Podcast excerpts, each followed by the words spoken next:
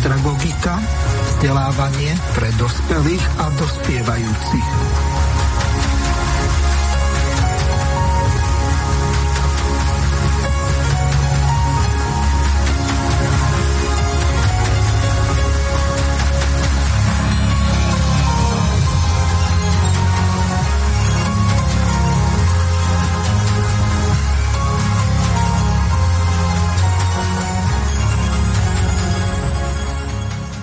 Vážené a milé poslucháčky a poslucháči, v prvej tohoročnej relácii vás zdraví Miroslav Hazucha. Práve počúvate reláciu vzdelávanie pre dospelých a dospievajúcich. Témou dnešnej relácie je Zostaň pripojený, ale chránený. Čiže v dnešnej relácii sa budeme venovať ochrane pred elektromagnetickým žiarením. Mám tu čest prvýkrát v tejto relácii privítať pani Petru Bertovu. Pekný deň vám prajem. Dobrý deň. Druhým, druhým našim hostom je pán Ivan Balaj, tak aj toho srdečne pozdravujem. Dobrý deň, prajem. Výborne. V úvode vzhľadom k tomu, že nie všetci naši poslucháči počúvajú relácie všetky, ktoré sú odvysielané na slobodnom vysielači, tak v úvode potrebujem uviezť niektoré pomerne dôležité veci. Naša dnešná hostka, pani Petra Bertová, nie je prvýkrát hostkou slobodného vysielača.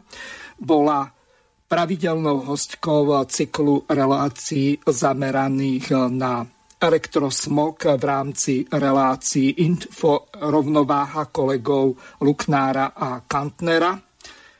Táto pilotná relácia by sa mohla zdať zdanlivo zbytočnou, lebo v tej relácii bolo, alebo v tom cykle tých relácií bolo povedané asi e, takmer všetko, čo je e, veľmi dôležité, čo sa týka elektrosmogu a ochrany zdravia pred elektronickým žiarením, rádiovým žiarením alebo mikrovlným žiarením. Takže nastali e, samozrejme nové okolnosti a z toho dôvodu sa predpokladá, že by e, mala v dohľadnej dobe byť európska petícia zameraná na ochranu zdravia pred elektromagnetickými vlnami alebo žiarením a o tom nám dnešní naši hostia povedia viacej, čiže budeme sa venovať Európskej iniciatíve občanov a hneď v úvode by som veľmi rád dal slovo pani Petre Bertovej. S pani Petrou si týkame, takže dobre by bolo, ak by sme obidvaja e, dodržiavali to, že... Áno, ďakujem, ďakujem. Stihli sme si už potýkať. Áno. No dobre, Peťka, tak e, predstav sa našim poslucháčom a keď e, skončíš, tak takisto aj Ivko. Takže ideš prvá. Takže volám sa Petra Bertová Polovková a čo si spomínal na začiatku, tá relácia v Slobodnom vysielači v Inforovnováhe, bol to cyklus s názvom Na vlnách rozumu. Čiže veľmi taký pekný, rozumný názov na vlnách rozumu. A teraz, čo si zase spomínal, čo sa vyvrbili tie najnovšie aktivity, je to Európska iniciatíva občanov a má názov Zostaň pripojený, ale chránený. A podľa toho je teda aj názov tejto relácie dnes, e, takýto názov zvolený. Ja osobne som uh, ITčkárka, pracovala som v IT sektore aj ako programátorka aj taktiež aj v školstve. A v súčasnosti však e, sa hlavne venujem svoju energiu ako občianská aktivistka som. A posled, ostatný rok teda hlavne sa sústredím na tieto aktivity ohľadom elektrosmogu, vrátane 5G. Uh, a taktiež v rámci Slovenskej republiky sa nám na jar podarilo, na jar roku 2021 podarilo založiť občianske združenie s názvom Elektrosmog a zdravie.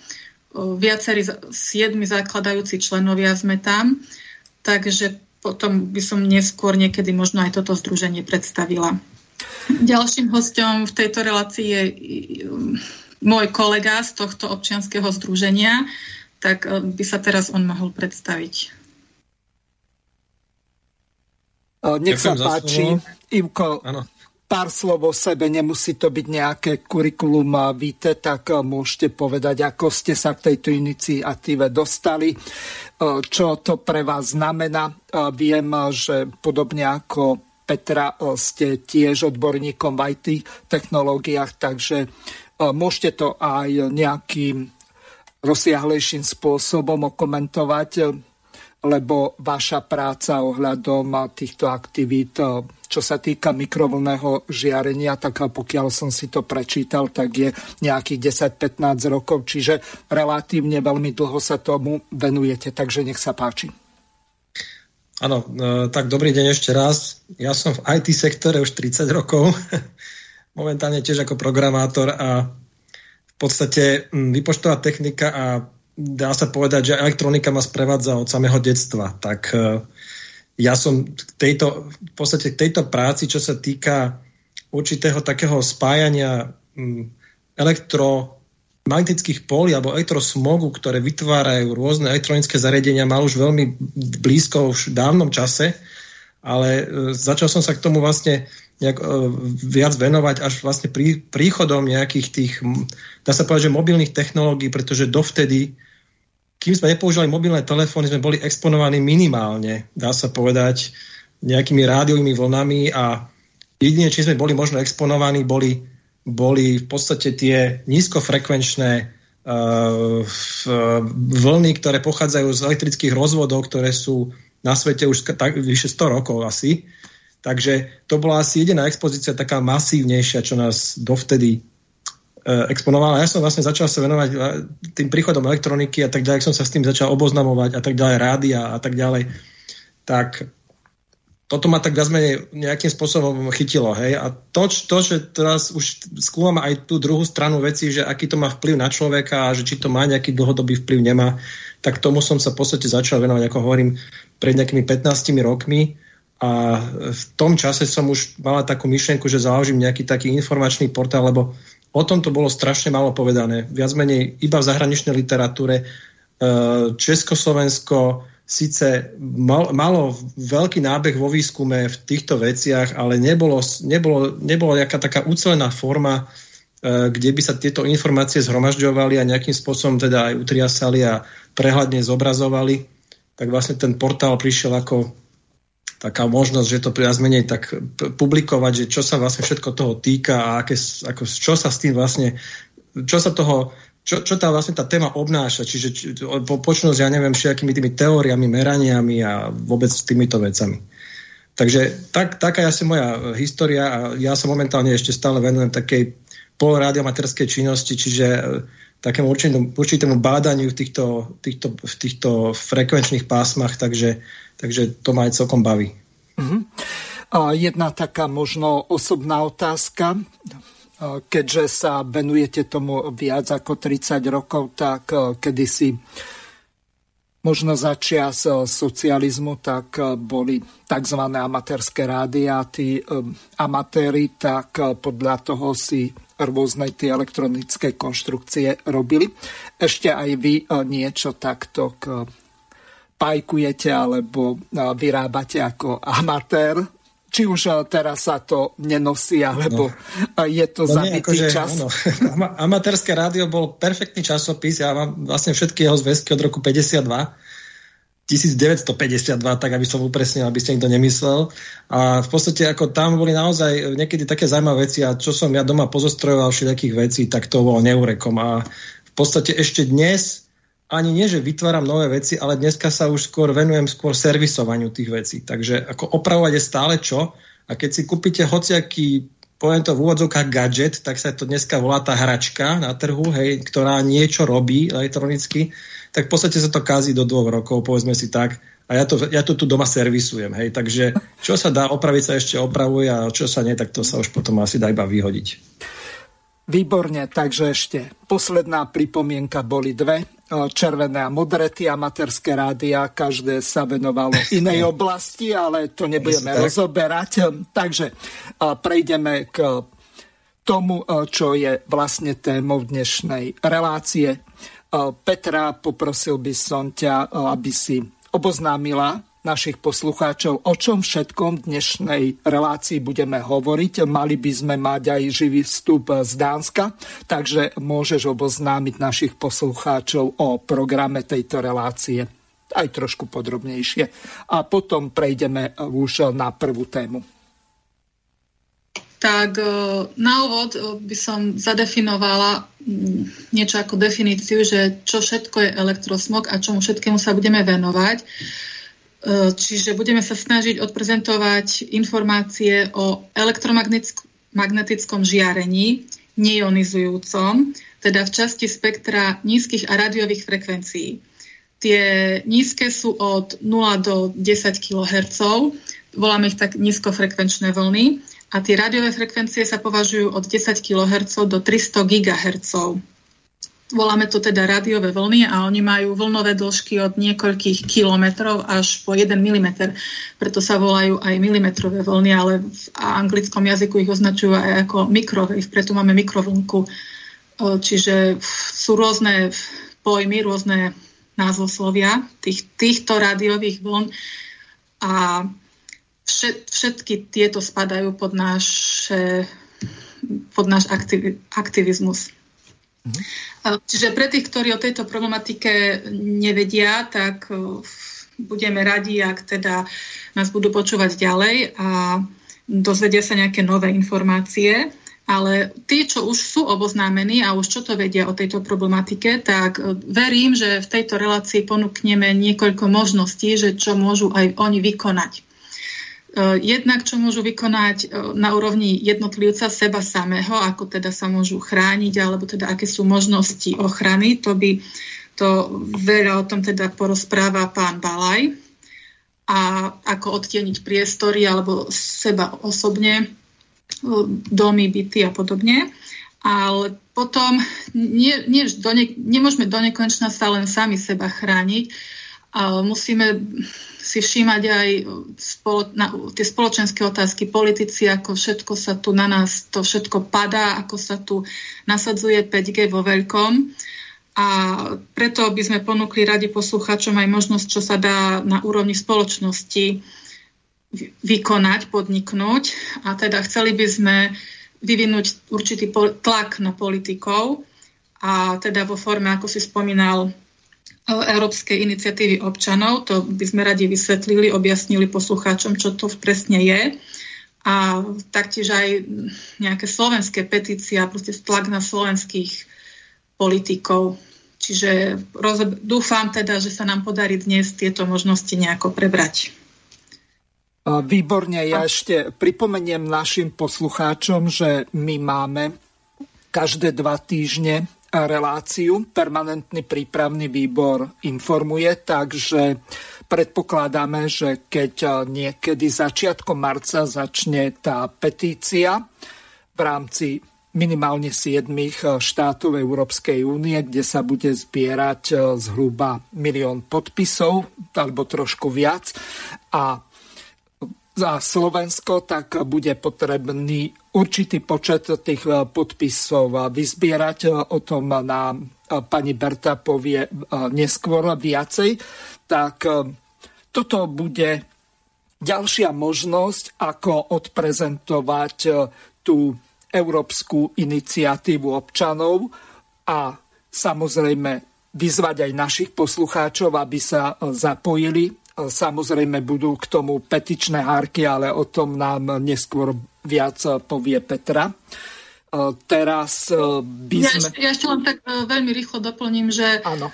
tam aj, akože my sme už v minulosti vyvíjali tlak petície, boli sme aj, získali sme úspešne 16 tisíc podpisov na slovenskú petíciu.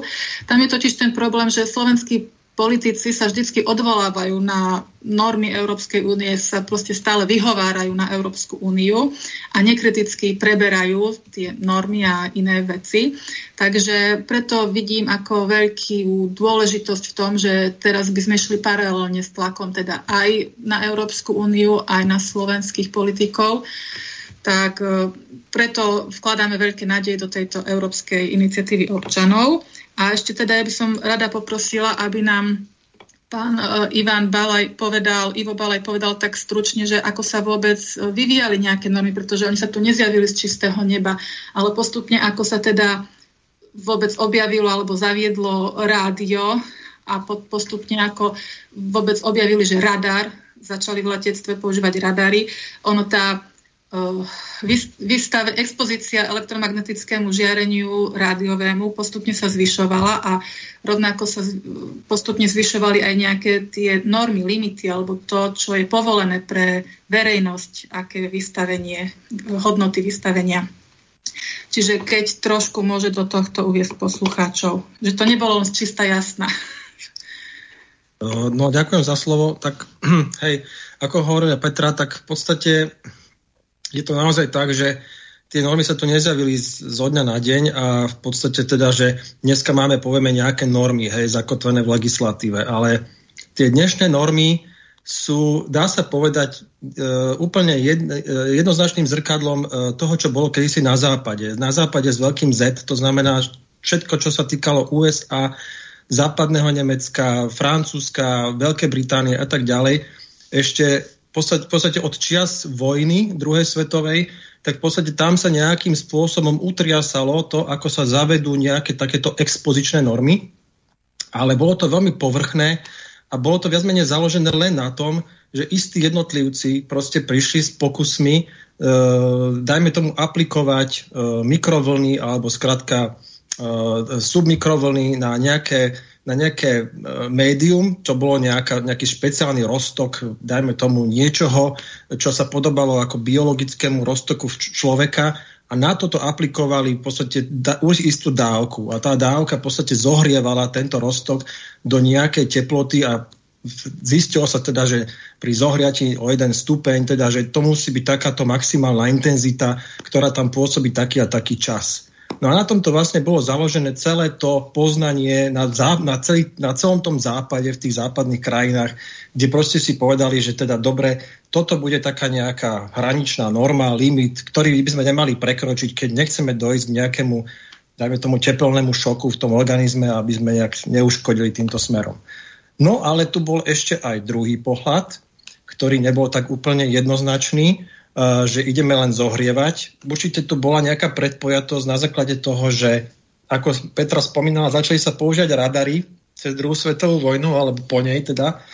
A tu už bola nejaká istá vedomosť, že tí pracovníci, ktorí na tých radaroch robili, skrátka, mali po nejakom čase už proste nejaké príznaky také, ktoré asi nevedeli si vysvetliť, čím to môže byť.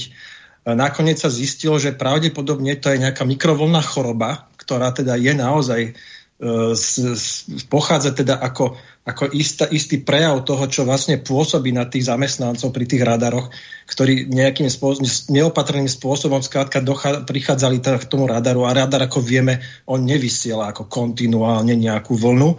Radar je založený na tom, aby vysielal súbory impulzov, ktoré sa odrážajú od nejakého objektu a v určitom časom oneskorní sa vracajú k tomu zdroju.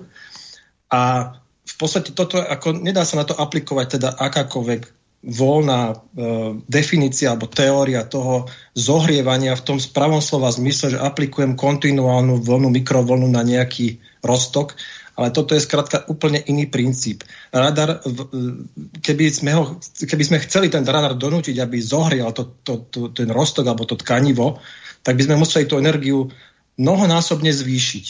Ale na druhej strane vlastne tie tým, že ten, ten, ten charakter toho signálu z radaru je impulzný, tak v podstate tam dochádza k určitému prerušeniu na istý čas. Hej? Čiže nie je to stále pôsobenie teda tej, tých mikrovln, ale je to len či, čiastočné.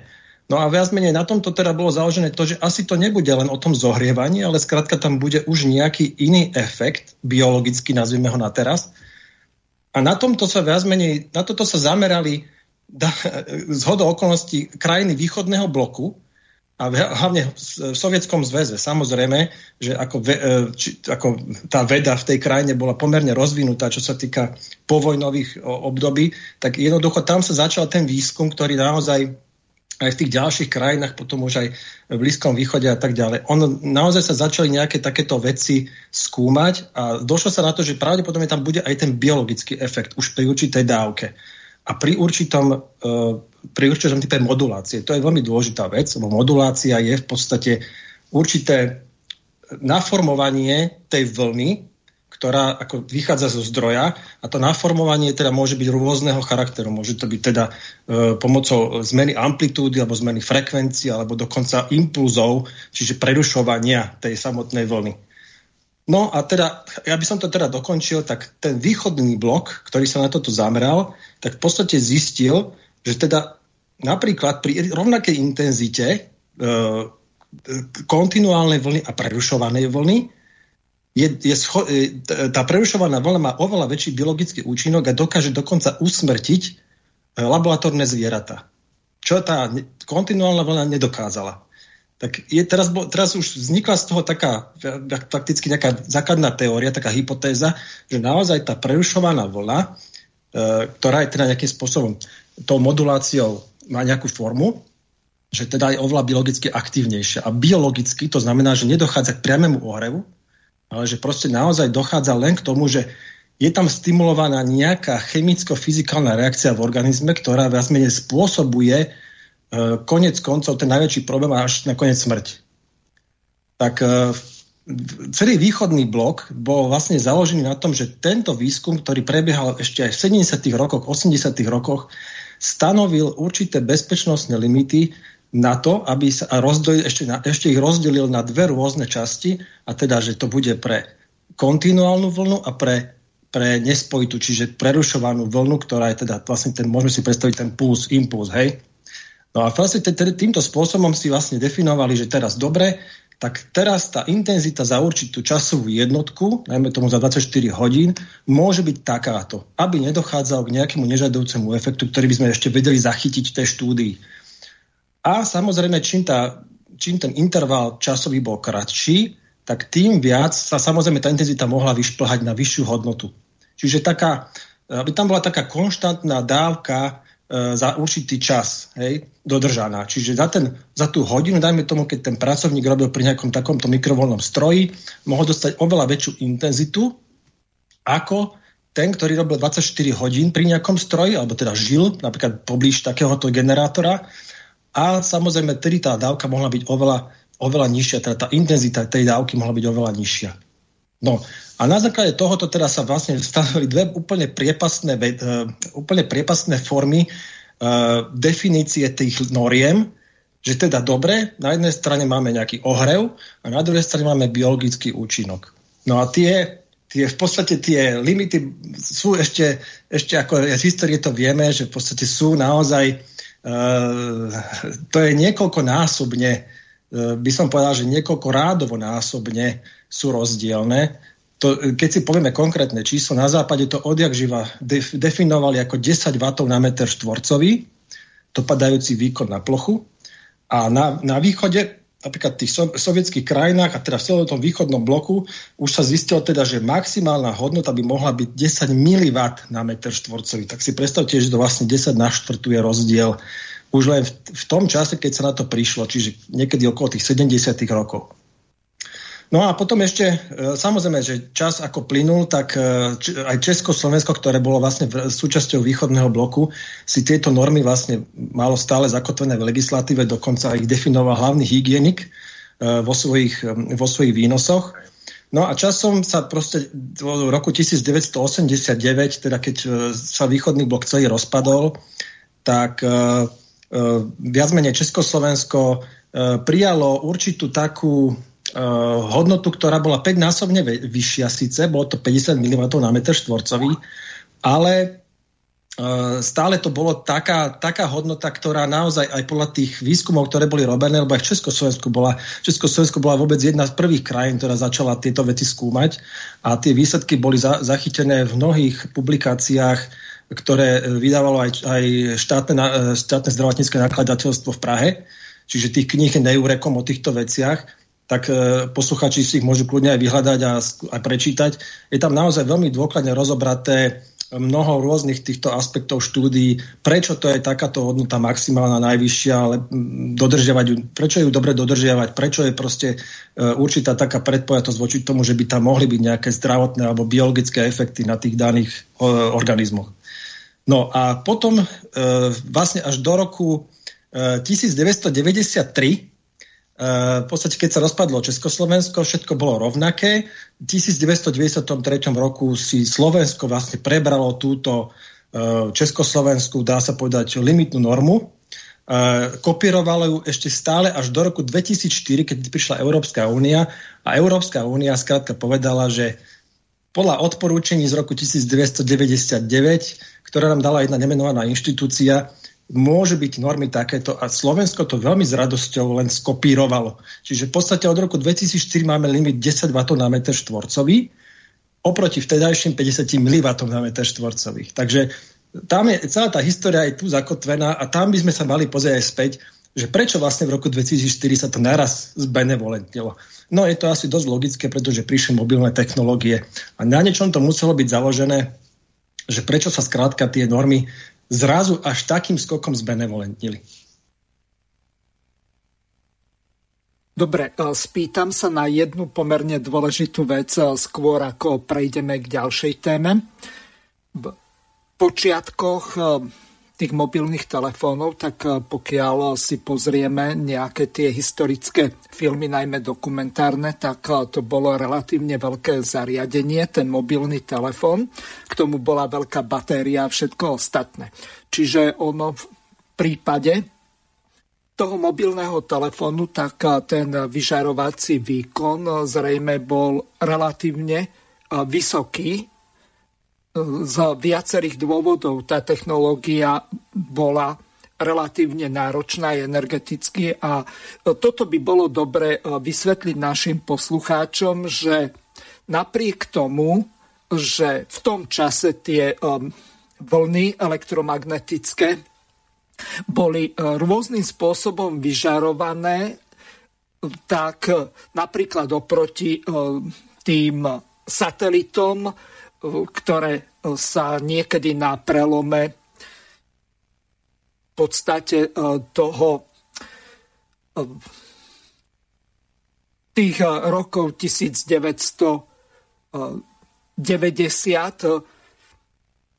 zavádzali pomerne masívnym spôsobom, tak v prípade nástupu tých mobilných telefónov, tak tá intenzita toho signálu značne narastla. Prečo tomu tak bolo? No teraz uh, asi by som správne porozumel tej otázke. Uh, takže uh, áno, do, tomu rozumiem, že čo ste sa pýtali, že v podstate je tu do roku, ja neviem, 1995, kedy prišli prvé mobilné telefóny, čo sa pamätám, tak eh, v podstate stále, eh, stále sme vlastne boli exponovaní, čo sa týka rádiofrekvenčného žiarenia, stále musíme uviezť, sme boli maximálne exponovaní z tých v podstate iba televíznych a rozhlasových vysielačov, ktoré boli na, na okolí, čiže ja neviem, na vysokých kopcoch, na uh, skrátka, kde boli umiestnené len vykrývače, alebo respektive možno ešte niekde v, tom, v tých väčších mestách, možno, že na nejakých uh, takých tých uh, osamelých stožiaroch a, a stĺpoch. Áno. Uh, áno, tak to boli v podstate áno, jediné zdroje radiofrekvenčných vln, ktoré samozrejme teda fungovali už, ja neviem, nejak od tej, tej histórie, od roku 53 fungovala televízia, od roku 1920 možno fungoval rozhlas. Áno, niektoré používali pomerne veľké výkony, ale hovorím stále pomerne, pretože ak pokiaľ ste, boli, e, pokiaľ ste boli niekde v obci, e, ktorá bola bezprostredne vzdialená, dajme tomu 2 km od toho vysielača, áno, vtedy tá, tá, tá expozícia sa mohla porovnať s tým, čo dneska máme zbežne zo základňových staníc mobilnej siete, respektíve v tých vzdialenostiach, ktoré, ktoré sú dnes bežne od domov, čiže tých 50-100 metrov. Ale to bola výnimka, že tá jedna jediná obec bola vo blízkosti takéhoto vysielača. Ostatné vysielače boli, pokiaľ neboli teda na rovinách, boli na kopcoch, kde tá blízkosť k tomu vysielaču bola veľmi, veľmi, veľmi veľká. Relatívne stále hovorím veľmi veľká. A napriek tomu teda, že ten vysielač stále ste mali v takejto veľkej vzdialenosti, tak tie dosahy boli najmä u stredných, dlhých, krátkých vln obrovské, pretože tam sa využívala tá vec, že sa ten signál dokáže odrážať od nosféry, že to proste dokáže preputovať cez celú zemegulu, hej. A zase u tých signálov televíznych, tak samozrejme, vtedy sa používali frekvencie do 100 MHz. Do 100 MHz to znamená, že pri relatívne malom výkone vysielača ste schopní dosvietiť ním, dajme tomu 200 km také pokrytie napríklad mala prvá, televízna, prvá televízny program, ktorý bol zavedený v roku 1956 tu na Slovensku a tie naozaj tie vzdialenosti na, na celé pokrytie Slovenska nám v podstate stačili tri hlavné vysielače a 5 vykrývačov. Hej? Ale, tie, ale ten príjem fungoval na úplne inom princípe. Boli tu anteny na stre, strechách, ktoré mali veľké zisky, boli nasmerované presne na daný smer toho vysielača a vy ste mali celkom dobré pokrytie na tie technické požiadavky, ktoré boli treba. No ale na rozdiel od toho dnešná mobilná telefónia proste prichádza s tým, že vy potrebujete prenášať stovky megabitov za sekundu a na to skrátka potrebujete mať obrovské, široké frekvenčné pásmo, do ktorého to viete dostať v tej jednej chvíli. Čiže je to o tom, že oproti tému krátkovoľnému rádiu, na ktorým mi stačilo 5 kHz, dneska potrebujeme mať e, v podstate voľné pásmo, e, voľný blok frekvencií 100 MHz alebo viac. A to potrebuje mať v jednej chvíli. No a na tomto je vlastne založené to, že samozrejme to sa nedá urobiť níz, na nízkych frekvenciách. Potrebujete niekde teda tie frekvenčné pásma, ktoré sú oveľa rozsiahlejšie. No a musíme teda ísť s frekvenciou vyššie. No ale zase to pri, pri, prináša to, v podstate, čo je tá hlavná nevýhoda, na čo sme ešte nespomenuli, že čím vyššia frekvencia, tým ťažší, ťažšie šírenie vôbec cez éter, tým, tým ťažšia penetrácia do stavebného materiálu, do budovy ako takej. A my tie telefóny predsa chceme používať v budovách. My ich chceme používať v pivnici, vo výťahu. My ich chceme používať za každých okolností, aj v tej najhlbšom jadre v tej budove. No a tým pádom tu je veľký problém, že jednoducho to by sme nedosiahli s vysielačom, ktorý je umiestnený, najmä tomu, 30 kilometrov na kopci od nás. To je skrátka chyba toho celého fyzikálneho zariadenia, tej, tej celej vedy, že proste musíme sa prispôsobiť nejakým spôsobom tomu, že tie vykrývače musia byť oveľa hustejšie, musí byť oveľa viac, musia mať oveľa vyššie výkony a tým vlastne exponujú aj nás oveľa viac.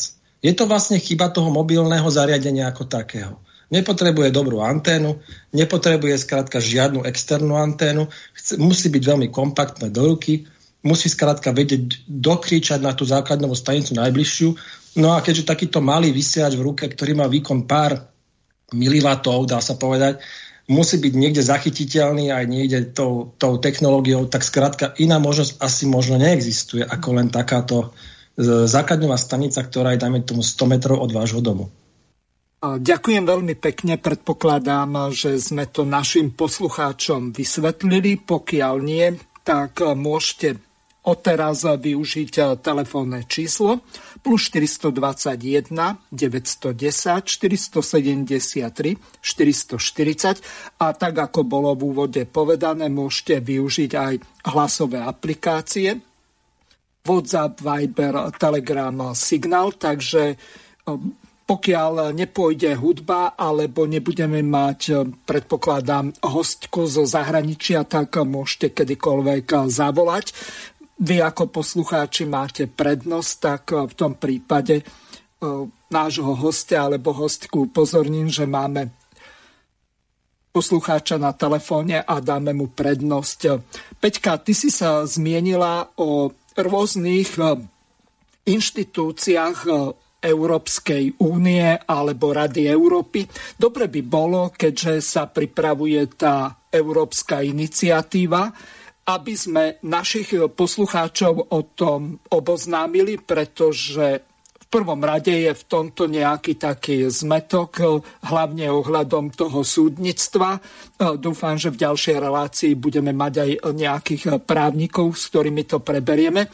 Pokiaľ vieš o týchto veciach, javoch a faktoch, čo sa týka Európskej únie, podrobnejšie informovať našich poslucháčov, tak to bude v tejto relácii prínosom. Takže nech sa páči. Ďakujem. Ja by som nadviazala na to asi týmto spôsobom, že v Európskej únii boli tieto limity alebo normy, ktoré spomínal pán Ivo, pre verejnosť prijaté až v roku 1999. Čiže dovtedy Európska únia nemala nejaké odporúčania pre verejnosť, iba pre pracovníkov, pre zamestnancov. Na rozdiel od toho východného bloku, čo spomínal, že tam boli tie dosť nízke čísla, že 10 mW na metr štvorcový a podobne. Čiže v rámci Európskej únie sa tieto normy stanovili odporúčaním Európskej komisie číslo 1999 lomené 519 lomené EC. To EC na konci znamená European Commission, čiže Európska komisia. Čiže e, je to recommendation, čiže to sú odporúčania Európskej komisie. To číslo 1999 hovorí, že to bolo z roku 1999. E, to naznačuje aj to, že odvtedy to nebolo aktualizované. Čiže naše normy sú 20 rokov, či koľko to už je staré, vyše 20 rokov staré. Ale stále sú to len odporúčania, to by som chcela zdôrazniť. A tieto odporúčania Európskej únie nekriticky prebrali v plnej miere naši politici, pričom ako keby neboli povinní. Niektoré krajiny si stanovili iné čísla. A teda Európska komisia je jednou z inštitúcií Európskej únie. Pričom e, pani Judita Lašaková veľmi rada opakuje, že máme sedem inštitúcií Európskej únie a veľmi zdôrazňuje, že aby sme si ich nemýlili, tak dá sa to nájsť na Wikipédii ja to tu nebudem hovoriť, teraz je to Európsky parlament, nejaký súdny dvor a nejaká Európska komisia, teda sa zameriam na tú Európsku komisiu, pretože no, na Wikipedii som našla, že to je teda najvyšší výkonný orgán Európskej únie. A ja teda tieto právne veci veľmi neviem, len čo som to tak pochopila, že Uh, alebo teda čo píšu na Wikipedii, že Európska komisia navrhuje legislatívu a teda potom ten Európsky parlament to príjma, schváľuje. A, ale doplním, že Európska komisia navrhuje zákony, ale nie vždy, že niekedy to môžu navrhnúť aj občania, teda požiadať, ak veľké množstvo občanov dá požiadavku nejakú na nejakú zmenu zákona, tak mm, to tá Európska komisia teda navrhne. Aj ja by som to možno brala tak niečo ako na Slovensku, keď máme referendum, že my vlastne požiadame, čo presne chceme a len sa táto požiadavka potom musí aplikovať. Môžem, Mir, pán Mirko, možno by som to takto nejak mohla prirovnať, neviem. Čiže e, a na túto možnosť e, dala Európska komisia inštitút, e, ktorý sa, alebo platformu, ktorá sa nazýva, že Európska iniciatíva občanov, po anglicky European Citizens Initiative.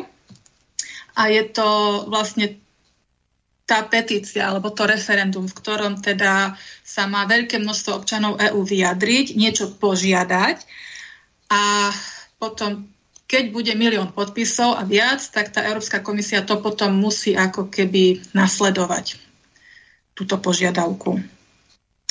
Uh, Spýtam čiže... sa ťa na jednu veľmi dôležitú vec.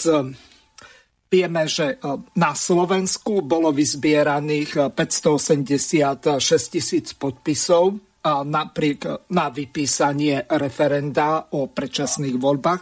Skončilo to takým spôsobom, že pani prezidentka to dala na ústavný súd a tento zamietol. Teraz otázka. E, keď Európska komisia je, e, povedzme, na úrovni nejakej vlády, napríklad slovenská vláda má právo predkladať e, zákony, robí mm-hmm. to na úrovni nejakých 80 až 85 Poslanci si za 5 a 5 tisíc eur váľajú väčšinou šunky a potom Matovič povie, že im treba znížiť platy na priemernú mzdu v národnom hospodárstve, ale o tom budeme hovoriť zajtra.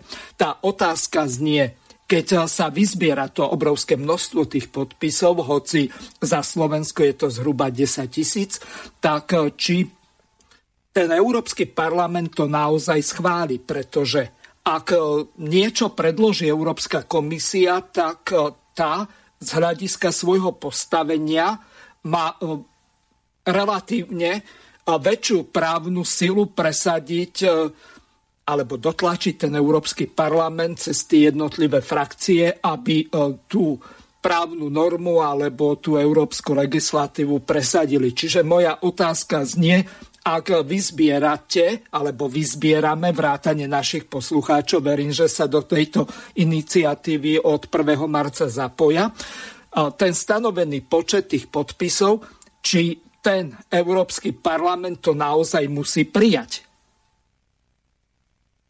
Uh, dám dve odpovede. Ano. Prvá odpoveď je, že uh, neviem, bolo by vhodné, keby sa vyjadrili nejakí právnici.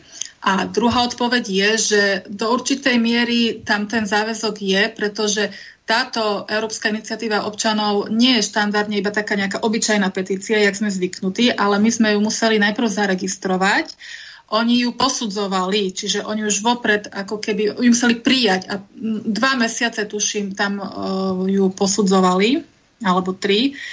A potom oni keď ako keby uznali, že nie je proti žiadnym právam, že máme právo toto žiadať, že nič neporušujeme, že splňame tie podmienky tej uh, iniciatívy. Čiže tá naša petícia je schválená nimi vopred, že, oni, že neporušuje žiadne pravidlá, Takže oni ju registrovali, tuším v auguste bola zaregistrovaná. A, čiže teraz už môžeme oficiálne to žiadať, tie veci, ktoré žiadame.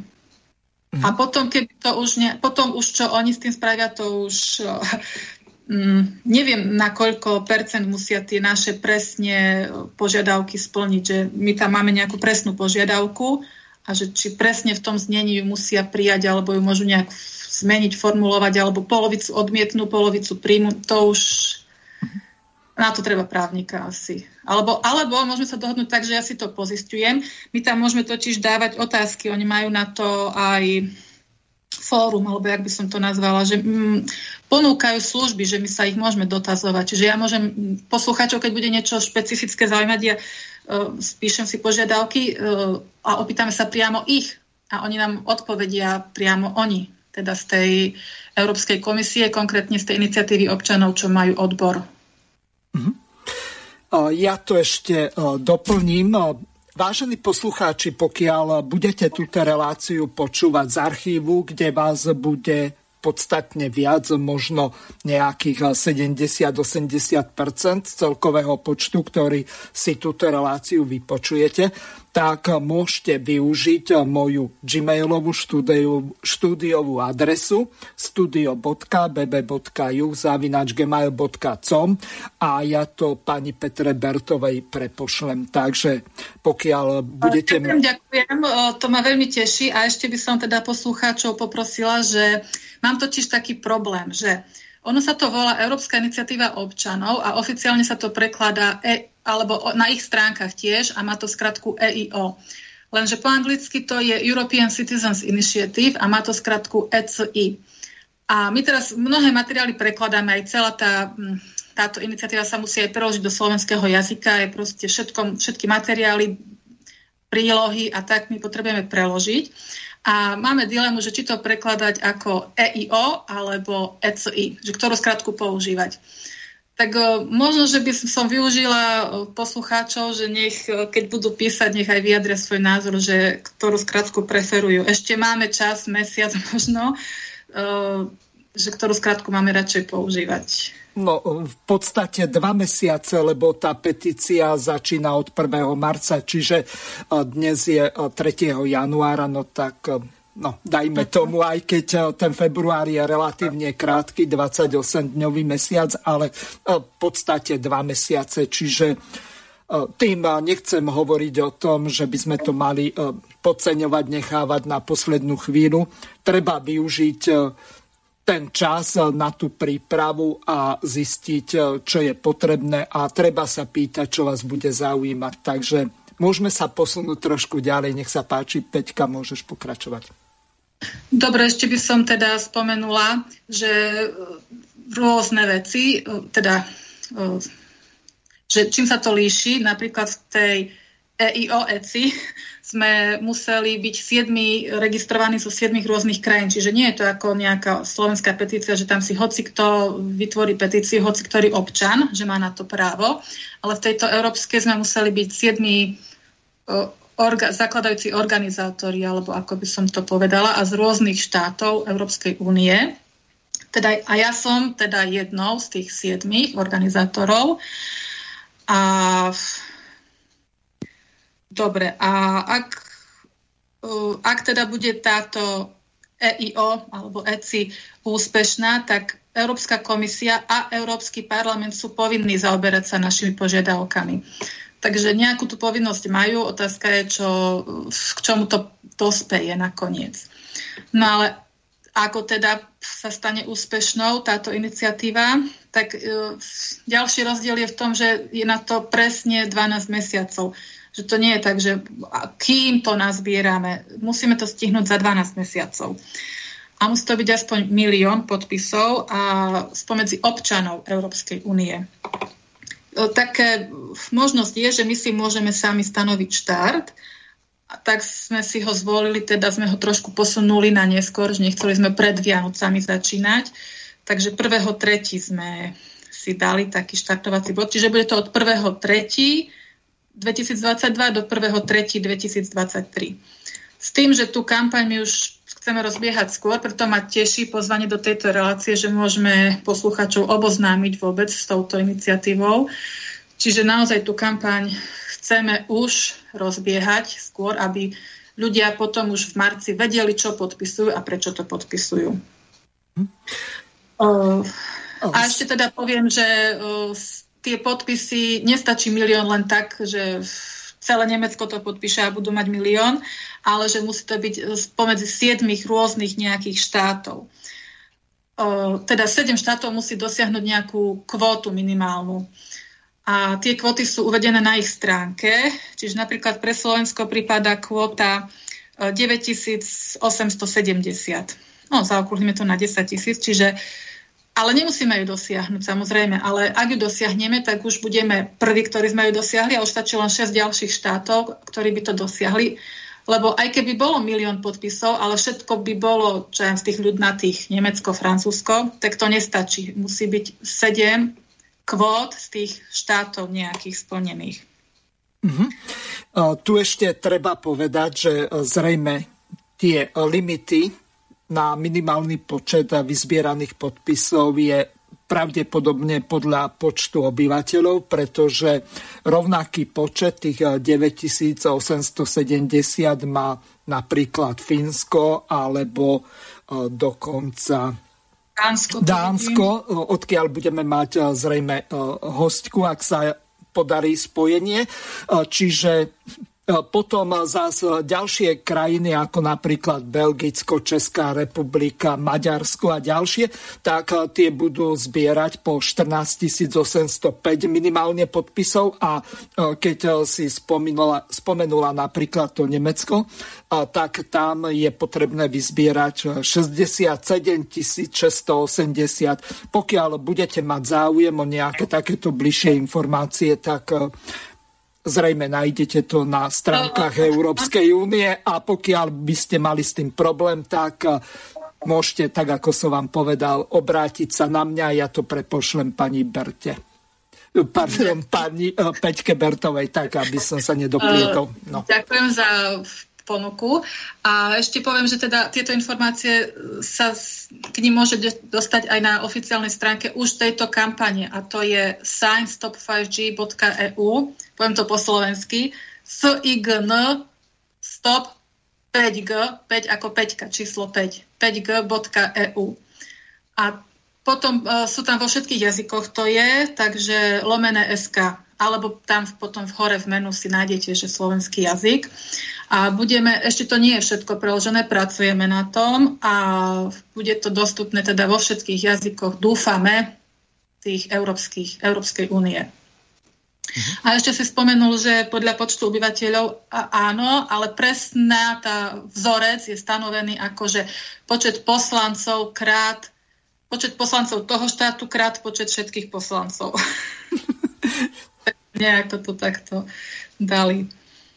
No, ja som to čítal, ale um, mne to na prvý pohľad um, pripadalo nejako o, také zvláštne.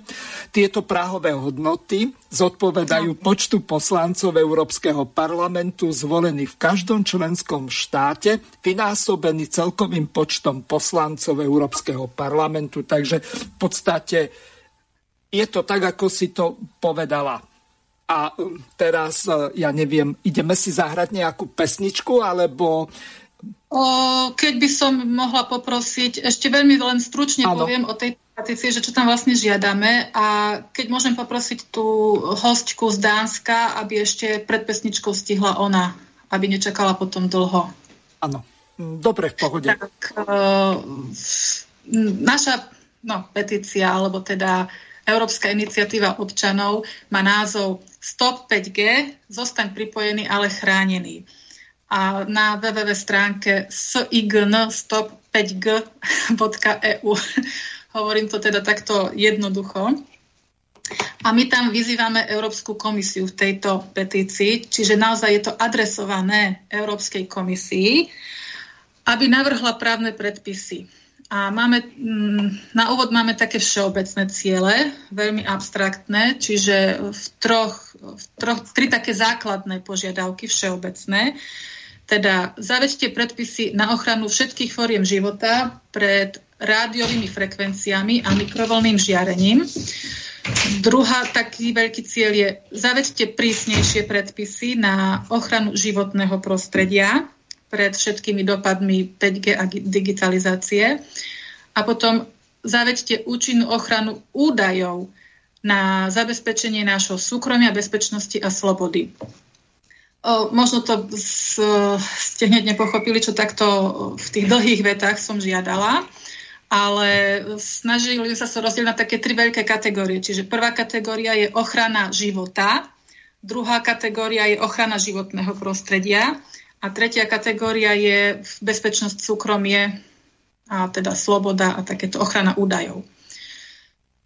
Čiže potom v prílohe my máme už konkrétne požiadavky. Čiže 23 konkrétnych požiadaviek rozdelených do týchto troch celkov. A aké máme teda šance na úspech, tak to je tiež otázne. Ja pevne verím, že bude táto petícia úspešná. Doteraz na, na stránkach Európskej únie si nájdete, že doteraz bolo všetkých týchto snách alebo týchto iniciatív 86 a vyhrálo nad milión podpisov získalo iba 6. Čiže to je naozaj veľmi ťažké uspieť v takom niečom.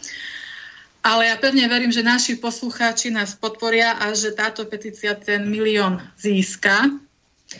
A mm, dobre, ja by som... Uh, možno, že ešte by som aj niečo povedala, ale už napíšem uh, tej pani z Dánska, že či je pripravená, keď môžem teda. No, samozrejme vec, môžeme zistiť, že či pani z Dánska, ktorá bude zrejme hovoriť anglicky, je pripravená. Pokiaľ áno, tak prejdeme rovno. No, no ja budem teda musieť prekladať. A najprv možno trochu predstavím, kým sa ozve, že ona volá sa Pernille Shriver a je, mm, je biologička, environmentalistka a ona je teda tou zakladajúcou organizátorkou tejto ECI.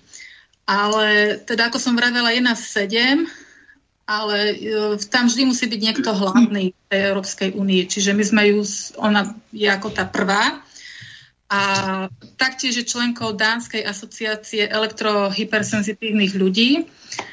A ja by som sa aj teraz opýtala nejakú prvú otázku. Hello, Pernile, are you here? sorry, I'm here, Peter, hello. OK. Prvú otázku by som sa aj opýtala, že koľko krajín je už teraz vôbec zapojených v tejto európskej iniciatíve občanov. Uh, dear Pernile, how many countries support this ECI? Well, first of all, I would just say thank you for the opportunity to uh, have the opportunity to talk about the ECI at the Slovak radio. Tak na, v prvom momente by som sa najprv poďakovala za možnosť, že vôbec môžem vystúpiť tu v slovenskom rádiu. Yes? Yes. Then I can answer your question. We are at the moment we have 18 countries where we have contact persons in. V súčasnosti máme 18 krajín, v ktorých máme už nejaké kontakty, kontaktného človeka, s ktorým spolupracujeme. And uh, our goal is actually to get in touch and get support from all 27 EU countries. Našim cieľom je ale získať teda podporu a kontakt na všetkých 27 krajín, nejakú kontaktnú osobu, alebo aspoň podporu aj zo všetkých teda európskych krajín. Yes. Um... Uh, uh, I will ask you another question. Um, yeah. Ako vlastne táto Európska iniciatíva občanov začala? Ako to všetko vôbec začalo? How did this ECI start? It's actually a long story. Je to dlhá story. Yeah. And um, it actually started two and a half years ago in 2019 at a 5G conference in Switzerland. To, uh, začalo to pred 2,5 rokmi v roku 2019 na 5G konferencii vo Switzerlande, Švec, bože, Švajčiarsko. yes, and the, and the conference was actually held by a, an Italian Stop 5G group. A bolo to, tá konferencia bola konaná talia, talianským, člo, talianským aktivistom z tej 5G skupiny. And at that conference, a German guy called Edward Mesmer, he announced that he would start an ECI.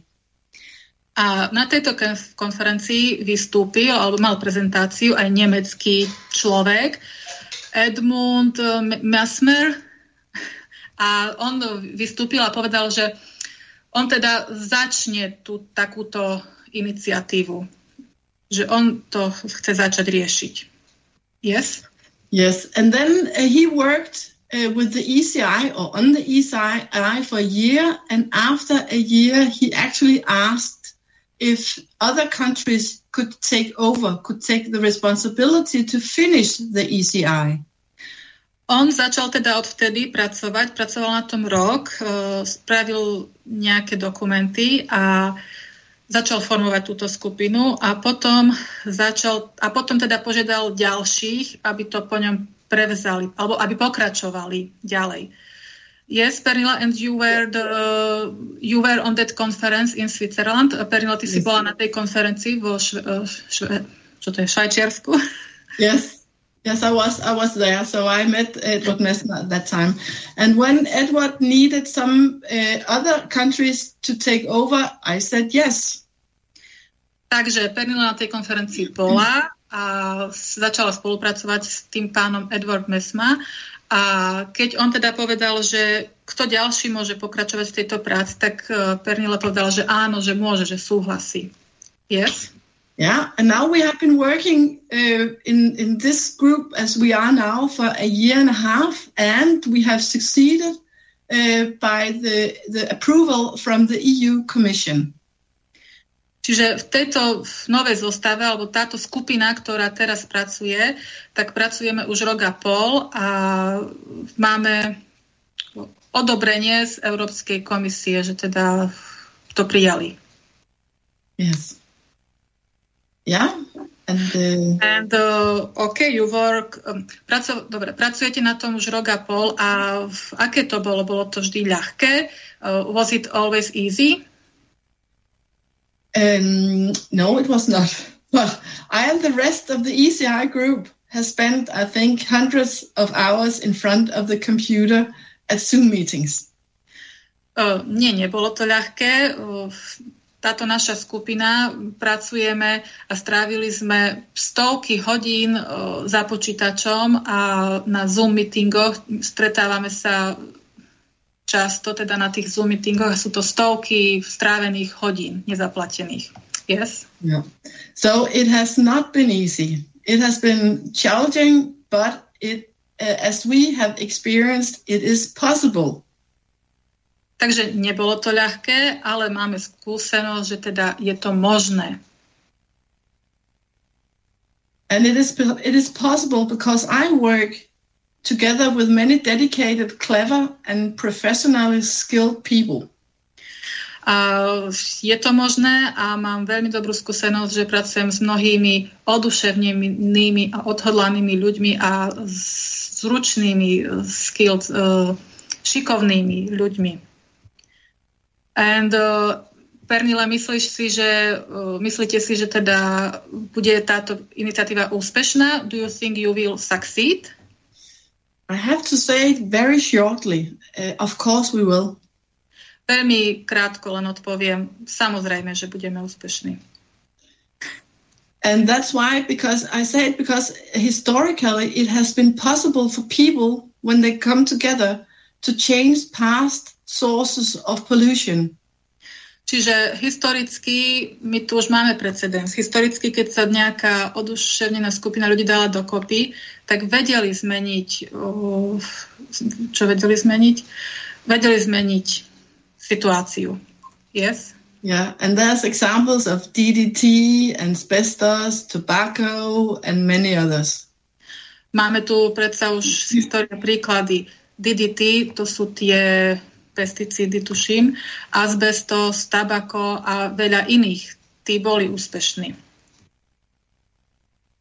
So I think that if they can succeed, then we can succeed. Čiže ak im sa to podarilo, aj nám sa to podarí. Uh, Pernille, and uh, where, where can people sign this ECI? Kde ľudia môžu podpisovať túto uh, ECI? Yeah. Uh, well, actually, they cannot sign yet. Ešte nemôžu podpisovať. Uh, at, uh, the, the, the petition or the uh, initiative can be signed from the 1st of March, and you can go to our webpage called signstop5g.eu where you find the applications. Bude to možné až od 1.3. a môžete ísť na stránku signstop5g.eu, kde môžete potom v marci nájsť ten podpisový formulár. And beside from the signing, you can actually, uh, everybody can actually help in their own way. Ale okrem toho podpisovania vy môžete podpisovať uh, každý svojou troškou, svojim vlastným spôsobom. Môžete pomôcť. You can you can tell your family to sign. You can tell your neighbor to sign. You can tell it uh, tell about it to your colleagues and everybody you meet. Môžete povedať svojej rodine, svojim priateľom o tomto. Môžete to šíriť ďalej svojim kolegom, aby potom podpisovali. Or you can actually also contact your own country's contact person and ask if you can help with the local campaign. That would be possible as well. Alebo môžete kontaktovať eh, svojho, v eh, tej svojej krajine kontaktnú osobu a opýtať sa konkrétne toho organizátora v tej krajine, že čo môžete urobiť. A tí organizátori sú teda zverejnení na tej stránke, ktorú spomínala Pernile, v menu v časti o nás. Tam sú pre každú krajinu už tí organizátori, ktorých ktorí už sú zapojení. Pre, pre tie krajiny, ktoré už sú, spomínala 18, že ich je. So, thank you very much, Pernile. Uh, thank you very much for your input. Ďakujeme veľmi pekne, Pernile, za tento krátky vstup. Thank, thank you for, for letting me join your, your program. Uh, thanks a lot. Ďakujem, že som mohla sa pripojiť do tohto programu. Thank you, Pernile. Thank you. Bye-bye. Bye. Takže Náročný rozhovor máme za sebou. Predpokladám, že to bolo našim poslucháčom zrozumiteľné. Máme viac ako polovicu relácie za sebou, tak eh, sme sa dohodli, že eh, zahráme si teraz eh, jednu pesničku po tomto vstupe našej poslucháčky, pardon, hostky. Takže ja som poprosila Mirka, či by mohla byť pesnička, ktorá sa venuje nejakým spôsobom vlnám, pretože ja by som tak rada, keď už sa bavíme o vlnách, nech máme tematickú pesničku. Tak Mirko, poprosím ťa, mne sa... Zistila som, že Desmod má jednu veľmi krásnu pesničku s názvom Na krátkých vlnách. Aj sa mi veľmi páči, tak keby ste túto mohli pustiť. Ďakujem, mám ju pripravenú predpokladám, že zaujíme našich poslucháčov. Ja som ju predtým nepočul, takže e, teraz si ju vypočujeme prvýkrát.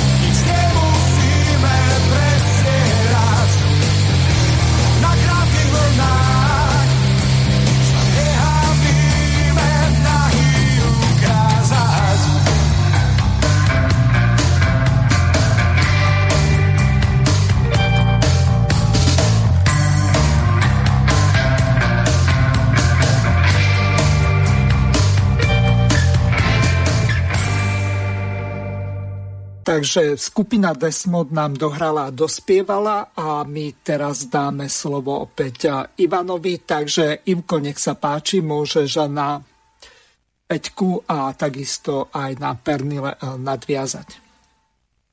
No, neviem, či ho máme pripojeného. pardon, čiže ideme na to. Nech sa páči. Dobre, ešte by ste mi mohli zapakovať otázku, lebo asi som vás nepočul chvíľku, ak tu nejaká otázka padla, len aby som si bol jasný.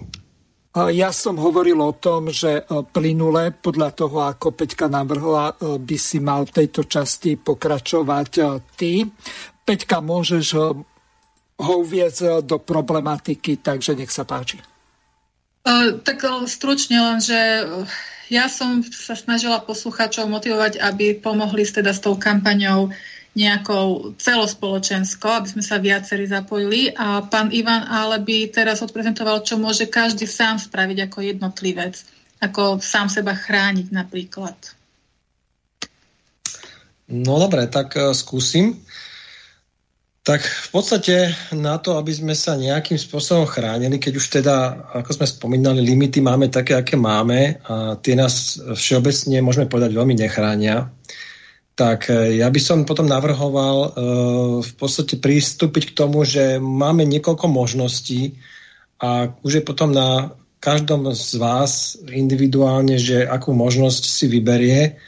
Ako rozumiem tomu, že dnes je skôr taký trend, že E, používať e, rádiové vlny, kde sa len dá. Je to už taká, taká, taká doba, ktorá prináša rôzne zariadenia, ktoré pomaly už dostanete doslova zadarmo, alebo vám k tomu ešte pribalia aj rožky v obchode, aby ste si to zariadenie domov zobrali a používali ho.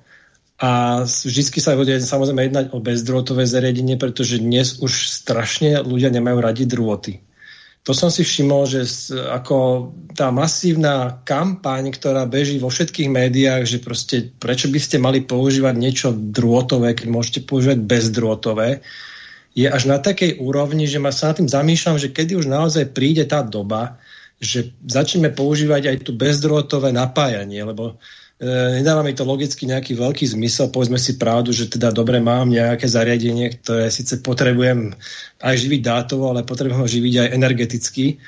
A zatiaľ energeticky si vždycky ten kábel tam musím zapnúť, keď chcem, aby to fungovalo. A keď už príde tá doba, že naozaj toto bude tiež vyriešené, tak uh, mierne sa, povedane sa toho obávam, že čo príde v tých ďalších rokoch. No a vzhľadom na to by som tak nadviazal, že že e, aspoň teda, keď už ideme na to, že teda chceme sa nejakým spôsobom aspoň preventívne chrániť voči tomu, že čo už nás exponuje z týchto zariadení, ktoré máme si denne e, brať do rúk alebo teda používať to denne, tak e, možno by bolo dobre sa nad tým zamyslieť, že ako, akým spôsobom.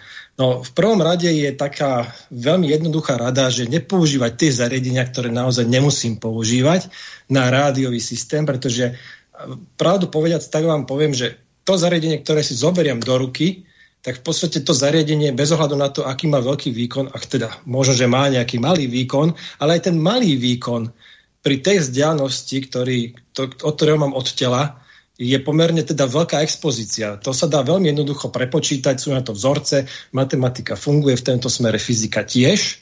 Takže to zariadenie, hoci dneska poviem taký príklad, strašne obľúbené sú tie bezdrotové slúchadla, to už aj v tej televízii každého vidíte, že má len bezdrotové slúchadla, už iné ani nepoužije, tak si možno, že častokrát tí ľudia neuvedomujú, že v skutočnosti tie bezdrotové slúchadla sú síce fajn, že dobre, nemám žiadne káble k ním, dobre, vôbec ma to neobmedzuje v pohybe, ale že tie bezdrotové slúchadlá skrátka nepracujú len ako príjimač, ale zároveň pracujú ako vysielač. Pretože tá technológia, ktorá tam je použitá, z pravidla Bluetooth, najjednoduchšie, čo sa dá použiť. Aj ten Bluetooth pracuje na tom princípe neustáleho predávania si dát medzi jedným a druhým zariadením. To znamená, že keď nejaký, nejaký dátový paket príde do toho zariadenia, tak zase nejaký dátový paket odíde z toho zariadenia. Takýmto spôsobom to vlastne komunikuje. Čiže každý ten jedný, jedno, to jedno zariadenie, ktoré chytím do ruky, a väčšinou sú to ešte aj dneska, sú to už také bežné aj tie ďakovača na televízor, na smart TV, tiež to pracuje na princípe Bluetooth. Každý jeden Bluetooth, čo sa týka takéhoto zariadenia, je v podstate aj vysielačom. No a tá základná teda pomôcka je nepoužívať také zariadenia, pokiaľ to teda naozaj mi nerobí dobre, respektíve som na to citlivý, vôbec to úplne odložiť preč, zobrať si klasický ďakovač, ktorý je na infračerný princíp, zobrať si sluchadla, ktoré sú na kábli, ktoré nepotrebujú ďalšie dobíjanie batérie, ktoré nepotrebujú skrátka na to, aby komunikovali bezdrôtovo ten meter od toho, od toho mobilného telefónu, aby skrátka vás to zbytočne neexponovalo. Je to tá expozícia naozaj enormná, keď si to priložíte úplne na telo a hoci ten výkon je tam maličký, tak stále je tam proste to riziko, že naozaj po nejakom dlhšom čase môžete proste naraziť na, nejakú, na nejaký problém, ktorý z tohto vyvstane. Takže tá, tá prvá rada teda nepoužívať a keď používať, tak sa od toho dostatočne vzdialiť. To znamená, že u tých sluchadiel to asi nebude fungovať, to vzdialenie, to asi potom na, také sluchadla budú na nič. Ale skrátka, keď sa to dá používať z, z väčšej diálky, dajme tomu, že ten mobilný telefón napríklad, že telefonujete, tak radšej ho používajte na hlasitý hovor, dajte si ho aspoň do tej vzdialenosti 30 cm od seba a máte ako takú záruku, že aspoň tá expozícia je tam niekoľko desiatok rádov menšia. To hovorím preto, pretože uh, hustota toho výkonu, ktorý z toho telefónu vychádza, tá kvázi prepočítaná intenzita, sa znižuje so štvorcom vzdialenosti. To znamená, že 10-násobne väčšia vzdialenosť urobí 100-násobne väčší rozdiel v tej expozícii, teda bude o to 100-násobne menšia. A zase samozrejme 100-násobne väčšia vzdialenosť bude 10 tisíc krát menšia expozícia a tak ďalej a tak ďalej. Takže na to treba veľmi dobre pamätať a, a Rovnako to platí pri tom približovaní. To, to je dôležité povedať, že v podstate áno, že síce môj telefón, ktorý bude 20 cm odo mňa má, nie, teraz ma nejakým spôsobom exponuje, ale keď si ho dáte 2 cm od seba, no tak už to bude 100 násobne viac. A na to treba tiež pamätať, že v podstate, či to je dobrá vec, že si toto robím. Hej, si to vlastne sám sebe spôsobujem určitú takú újmu aj tí radioamatéri, ktorí pracujú ako bežne pri vysielačkách a pri týchto veciach, málo kedy majú tie antény rovno nad hlavou. Oni väčšinou majú buď na dome, na streche domu a tak ďalej, tak ďalej. Pracujú zo svojej pracovne, čiže oni nie sú priamo exponovaní nejakým veľkým výkonom. S tým treba vždy počítať a s tým treba vždy rátať. No a tá druhá vec, tá, ten druhý prístup, ktorý ešte tu je, tak samozrejme, že pokiaľ teda nie je to taká vec, ktorú si môžem vypnúť, alebo to môžem dať skrátka preč od seba, tak potom je tu ešte jedna taká možnosť, že aktívne sa voči tomu chrániť. To sa dá použiť napríklad z pravidla pri tých veciach, ako že niečo mám v exteriéri, niečo je mimo mňa, má to pomerne veľký výkon, dajme tomu bývam pri radare, bývam pri základňovej stanici, bývam pri silnom televíznom vysielači, rozhlasovom vysielači, dneska sú už aj na ako rozhlasové vysielače. Skrátka, dobre, pokiaľ to takýto zdroj, tak asi nemáme inú možnosť sa chrániť len nejakým spôsobom to aktívne postaviť bariéru. Lebo vy to zariadenie nemôžete vypnúť, vy ho nemôžete skrátka obísť 24 hodín, 7 dní v týždni vás bude exponovať. Tak vtedy je jednoduchá pomoc, že zoberiem proste nejaký tieňací materiál, skrátka buď ho použijem na seba, alebo ho použijem výhodnejšie možno, že že uh, priamo na tú nehnuteľnosť, ktorej, v blízkosti ktorej sa to nachádza, alebo skrátka ho použijem uh, možno na celý dom, hej, pokiaľ mám rodinný dom, a že je to v pohode, že zvonku niečo proste urobím a ten priestor dokážem nejakým spôsobom dotieniť. Samozrejme, že dnes je veľký problém uh, vybudovať tienenie, ktoré je by som povedal 100%. 100% tiene neexistuje. Taká ideálna faradová klietka je veľmi, veľmi drahá. To sú, to sú proste eh, špeciálne komory, ktoré sa uh, budujú za niekoľko, poviem, desiatok alebo stoviek tisíc eur. Ale keď taká jednoduchá faradová kletka, ktorá síce nebude úplne 100%, ale bude, dajme tomu, 99,99%, aj to je celkom dobrý výsledok, lebo vám tú expozíciu 24 hodín 7 zníži. A to je hlavné to, to, to poslanie toho, prečo to vybudovať. No a teda samozrejme, že keď už idete budovať takéto niečo a chceli by ste si napríklad zatieniť ten svoj vlastný priestor, tak potom musíte ale uvažovať aj s tým, že už v tom zatenenom priestore by ste nemali používať žiadne tieto bezdrôtové veci a už vôbec nie v blízkosti vás, pretože ten zatenený priestor funguje rovnako dobre aj znútra, aj zvonku. Čiže na to treba veľmi dobre pamätať. Keď priniesiete niečo do toho tieneného priestoru, už to nezapínajte, už aby vás to zase znova, lebo tie to, ten, tento tienenie funguje na spôsobe odrazu a ten odraz by ste vlastne docelili aj vo vnútri, v interiéri. Čiže tam, keď sa už nachádzate, určite by ste nemali používať žiadne bezdrotové veci. Dnes je veľká móda použiť v domácnostiach, hádam, no nepoznám domácnosť okrem mojej, hádam, že ktorá, ktorá, ktorá nepoužíva Wi-Fi, to Wi-Fi je v podstate taká, taká samozrejmosť, ako, ako keď idete niekde do obchodu a že by nemali rožky, hej, tak, tak to Wi-Fi tam už asi musí byť. No, prepač. Spýtam sa na jednu pomerne dôležitú vec všetky moderné rútre tak e, nemajú tie klasické antenky e, na Wi-Fi. E, kedysi, keď sme mali tie staré rútre, tak tam zozadu bola taká antenka, tá sa dala očrobovať a tým pádom sa to Wi-Fi zrušilo. Akým spôsobom v prípade týchto moderných rútrov, ktoré majú tú anténu priamo zabudovanú v tom telese toho zariadenia, ako sa dá chrániť pred tým Wi-Fi či Wi-Fi žiarením? No, nepovedal by som, že všetky rútre nemajú antény. Dneska sú rútre, ktoré majú najnovšiu technológiu, majú tých antén aj 10 dookola. Aj, tak aj také som videl, to je docela bežné, ale máš pravdu, je to naozaj uh, niektorí tí, uh, dá sa povedať, že uh, provideri alebo poskytovateľia služieb uh, dodávajú modemy, ktoré nemajú ano. žiadnu anténu a sú priamo zabudované tie antény už v tom tele, na, tom, na tej doske plošných spojov.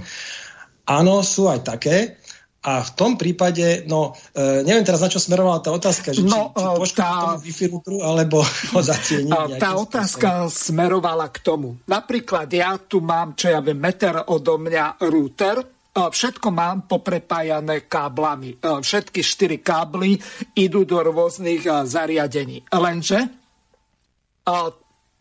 podstate ten router od Telekomu, ktorý mám, tak v podstate je taký, že ja ho neviem nahradiť iným zariadením. Pokiaľ by som mal operátora Orange, tak oni a. si dajú svoj firemný a na žiaden iný modem to jednoducho nepripoja. Čiže v prípade Orangeu alebo Telekomu, tak to Wi-Fi je zabudované vo vnútri a ja si neviem predstaviť, že akým spôsobom by som to Wi-Fi e, vypol, aby, alebo otienil, aby to neožarovalo celý dom.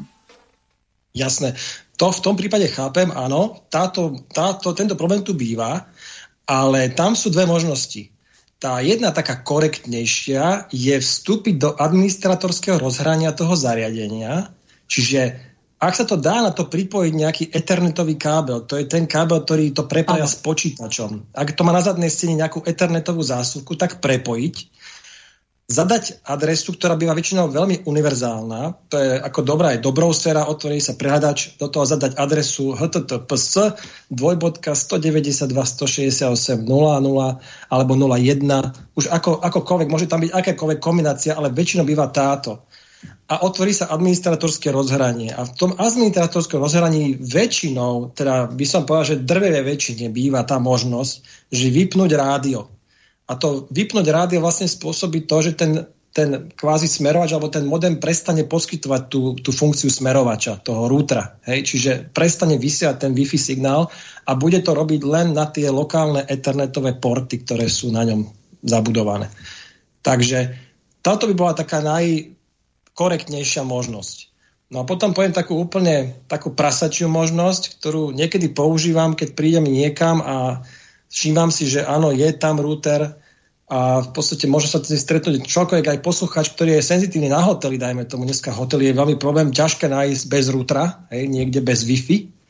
Tak e, taká jedna možnosť je, že zobrať si tieňací materiál, nejaký to nejaká látka alebo niečo, čo je proste veľmi, veľmi ako priezdušné a aby sa proste ne, nejakým to spôsobom to zariadenie ne, ne, nezničilo a jednoducho to zakryť. Jednoducho to zabaliť do toho, do toho materiálu. Je to veľmi lacné riešenie, je to riešenie, ktoré na 100% viac menej pomôže, lebo odtení nejakých, poviem, ako 10 tisíc násobok toho, tej, tej úrovne, ktorá tam je. Čiže ak tam aj zostane ten Wi-Fi signál, on tam zostane, ale bude skrátka tisíc a 10 tisíc krát slabší, ako bol pôvodne. Čiže je to taká určitá schodnejšia cesta, keď už není iná možnosť, že som fakt niekde na hoteli alebo proste niečo s tým chcem spraviť, tak neviem, neviem ako, tak toto je to je riešenie. Ja mám poznámku alebo otázku. Na tých hoteloch sa mi zdá, že oni sú tak na izbe, že to stačí vytiahnuť do zasúky. Áno, aj to býva niekedy, že môže sa stať, že a stalo, nestalo sa to jedenkrát, že proste na to ten prevádzkovateľ príde toho hotela a povie, že kde je Wi-Fi, hej proste bude vás podozrievať, že ste ju ukradli, alebo že ste možno zámerne poškodili. No, ja, kým som ja na tej izbe, tak akože ja hada mám právo si nejak tú izbu prispôsobiť. Uh, no pokiaľ majú jediný router na celý hotel, tak je to veľmi ťažké väčšinou. Hej, tam, ja v zmysle, že akurát na mojej, ale to nemôže byť akurát na izbe Wi-Fi, to musí byť na recepcii, keď je to pre celý hotel. Na mojej no, izbe je len pre moju sú aj také hotely, kde sa to takto robí, že ten, práve ten, môže to byť, môže stačiť, keď to je extender, ten predlžovač hej, toho Wi-Fi signálu, aj to sa môže stať, že práve na tej izbe, kde ste sa ubytovali. Takže to je, áno, dá sa to vyťať zo zásuvky, je to možno riešenie, ktoré je fakt akože extrémne, ale zase je tam to riziko, že keď ho zapojíte znova naspäť do zásuvky, že proste to môže už nefungovať tak, ako to fungovalo predtým. Aj to je to riziko, že čo by som radšej nerobil, ako robil. Hej? No ja by som toto pochybovala, pretože oni musia rátať s tým, že elektrín, nejaký výpadok elektriny bude a také veci, čiže ten router musí fungovať po Áno, áno, áno, môže to tak byť, ale ja si myslím, že korektné bude, keď poprosíte niekoho z tej recepcie, že či to môžete vypnúť na tú chvíľu, keď tam ste vy, že proste uh, ste senzitívni, dajme tomu, a že to tam nechcete mať. Ešte by som sa vrátila k uh, takému... Peťka, kľud, teraz máme poslucháča. Pán poslucháč, ste vo vysielaní, môžete položiť otázku. Eh, dobrý deň, pri telefóne Jozef. Ja počúvam rôzne relácie. Ja by som chcel len pre pána Hazuchu alebo pre tých hostí, ktoré, ktoré vám povedali určité návody, hádam ešte zjednodušiť e, zo pár vecí. Za prvé, e, poskytovateľia internetových služieb nás, užívateľov, chytili do pasce. A tá pasca je v tom, že pri objednaní internetových služieb, či už v kombinácii s telefónom a tak ďalej, nám zasielajú zariadenia, tzv. tie rútre, ktoré v skutočnosti zákazník ani nemá povinnosť zobrať, pokiaľ má vlastné zariadenie. To je po, moja poznámka. Druhá poznámka je, užívateľia majú právo a poskytovateľia internetových služieb zase povinnosť poskytnúť detailné informácie o ich pripojení v tom prípade, ak užívateľ sa rozhodne mať svoje vlastné zariadenie, tzv. ten router. Ďalšia poznámka. Každé jedno zariadenie, ktoré dostane od poskytovateľa internetu, alebo ktoré si kúpi človek, má tzv. E,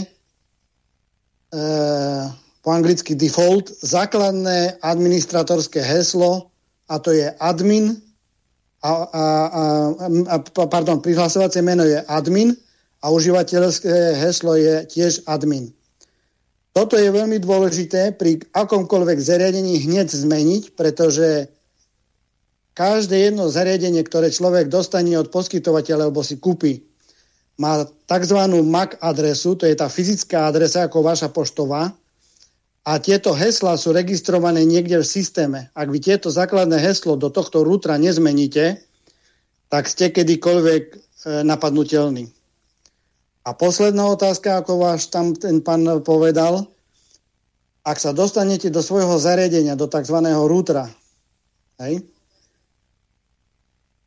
a zmeníte heslo, alebo sa poobzeráte, toho vyzerá ako jedna webová stránka, tak na 99% aj vaši hostia, alebo váš host mi potvrdí, je tam možnosť tzv. kontrolovania prístupu k internetu. Je to niekedy rozdelené na prístup internetu e, po kábli, tzv. LAN, LAN, alebo prístupu k internetu cez Wi-Fi. A toto je veľmi dôležitá vec pre rodičov, ale aj pre pána Hazuchu, alebo aj vaša hostka povedala o e, kontrole 5G, ja si napríklad som si nastavil, že e, o 11. v noci do 8. hodiny rána mne router automaticky sa vypne. Hej, to znamená, že vtedy už není poskytovaný žiaden internet. Ten router beží a ráno normálne nabehne. To znamená, že aj takto sa dá kontrolovať, e, koľko sme doslova žiarení alebo pečení ako mikrovlne, mikrovlnej rúre. Zaujímavé na tom je, že ak ľudia bývajú v dome, kde majú, ako sa to volá po slovensky, spoločenstvo, e, bytové spoločenstvo, a ak sa na to informujú, alebo si navzájom aj pomôžu, ako vstúpiť do rútra, ako nastaviť, kliknutím prstov doslova, abrakadabra o 10. alebo 11. v noci, ak sa dohodnú, všetky rútre môžu ísť spinkať a ľudia môžu pekne spať. Takže toto je moja poznámka k tejto relácie a ďakujem vám za super reláciu. Prajem všetkým hosťom aj z 5G, do ktorej občas prispievam, aj pánovi Hazuchovi, hlavne pevné zdravie a vydržte ďalej v tomto boji s tech gigantami. A samozrejme, že tie informácie, ktoré som povedal, si môžete vypočuť na archívoch a šírte ďalej informácie. Prajem pekný deň. Budem počúvať. Ďakujem veľmi pekne, Jozef, a ja vám a vašej rodine takisto prajem všetko najlepšie v novom roku. A prejdeme k ďalšej otázke. Napísal nám poslucháč Milan, ktorý nám pomerne často píše.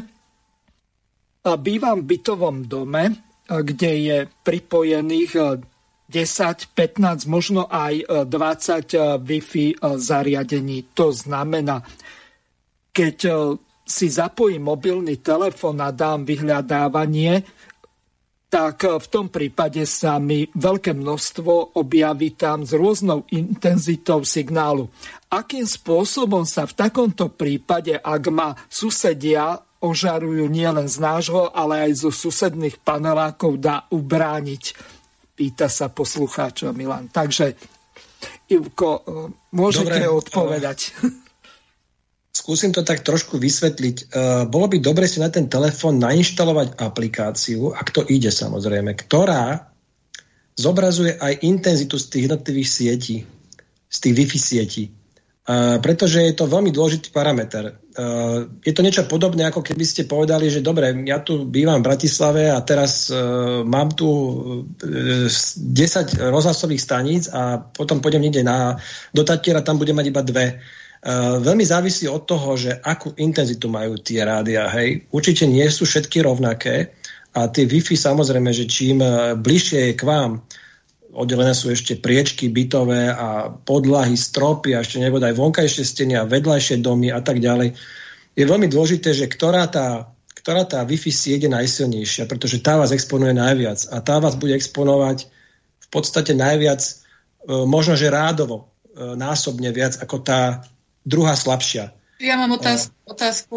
A tie čiaročky, čo mi zobrazuje mobil, tie nie sú smerodajné, že keď vidím, že má silne viacej čiaročiek? Sú, sú smerodajné, ale tie čísla sú oveľa výpovednejšie, pretože tie čiaročky nie sú kalibračná metóda. Tá, tie čiaročky veľmi zhruba ukazujú. Na jednom telefóne ukážu viac, na druhom možno menej.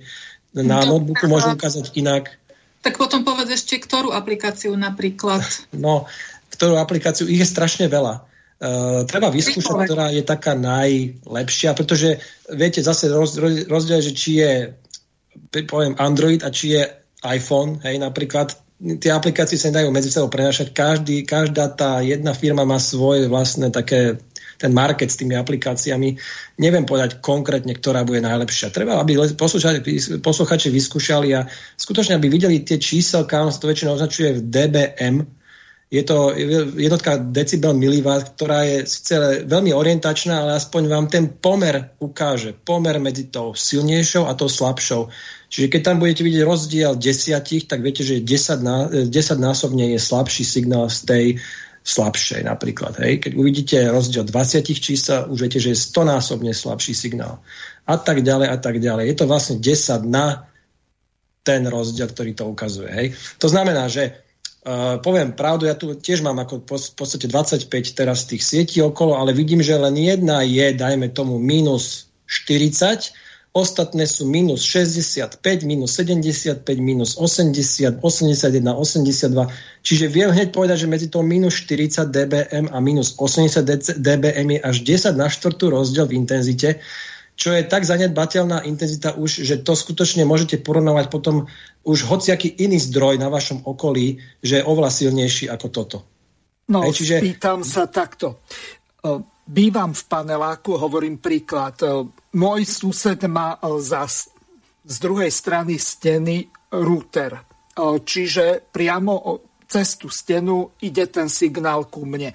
Akým spôsobom by som vedel otieniť eh, tú jednu konkrétnu stenu, eh, tak aby eh, ten jeho signál, ktorý aj tak nemôžem príjmať z toho dôvodu, že je to tam zaheslované ako podmienený prístup, tak v podstate ožaruje ma, ale nemám z toho v podstate nič okrem škody. Tak akým spôsobom by sa to dalo konkrétne odtieniť?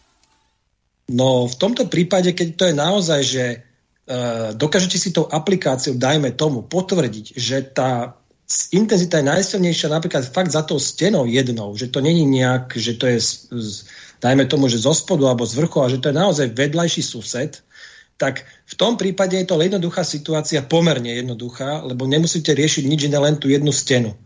Uh, môžete to vlastne zatieniť, no bohužiaľ nejakú investíciu to stať bude ale môžete to zatieniť jednorázovo a tým pádom je to vyriešené na roky rokov. E, dajme tomu, môžete použiť, sú na trhu tieniace, tieniace nátery, to zoberiete skrátka normálne valček, e, myštičku, nalete do toho ten tieniaci náter, tak ako jeho neviedite, rovno ho zoberiete na valček a natriete tú stenu.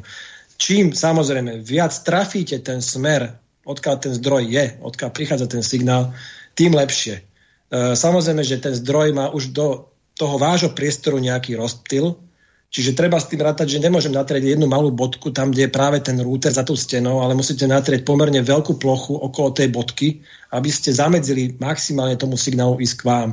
Keď natriete celú stenu, ja si myslím, že to je poriešené. Tam už není potom čo iné s tým nejako pochybovať, že by to nefungovalo. Tam to bude fungovať určite. No, e, jedna... by to ale bolo No, Jedna no, špekulánska otázka. Natriem si celú stenu a e, z tej e, strany je síce susedov router, e, ktorý vyžaruje tie Wi-Fi vlny ku mne, ale zároveň na tej strane aj BDS, napríklad na mobilný telefón a tým pádom, keď si natriem povedzme tú stenu, tak zároveň si obmedzím aj ten signál, ktorý je telefónny z tej strany.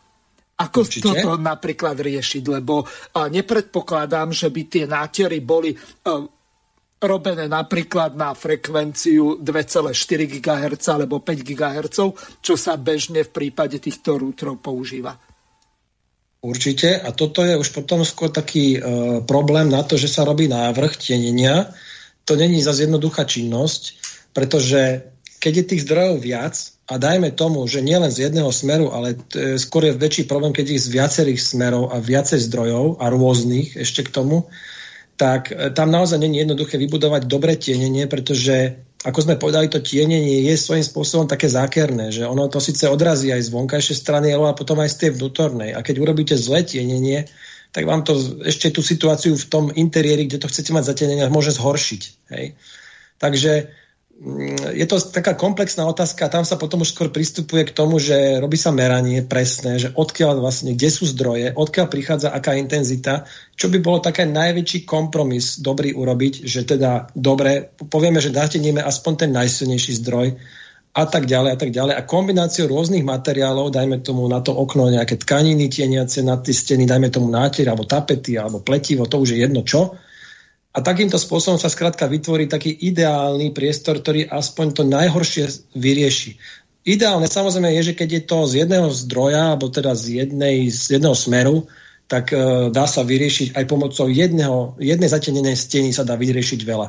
Ale to je také percento prípadov, že no, povedal by som tak 50 na 50. Ten, ďalšia polovica je vlastne tých zložitejších prípadov, kedy sa už musí vlastne kombinovať z rôznych smerov, rôzne steny, a tak ďalej a tak ďalej. Nie je to jednoduchá vec.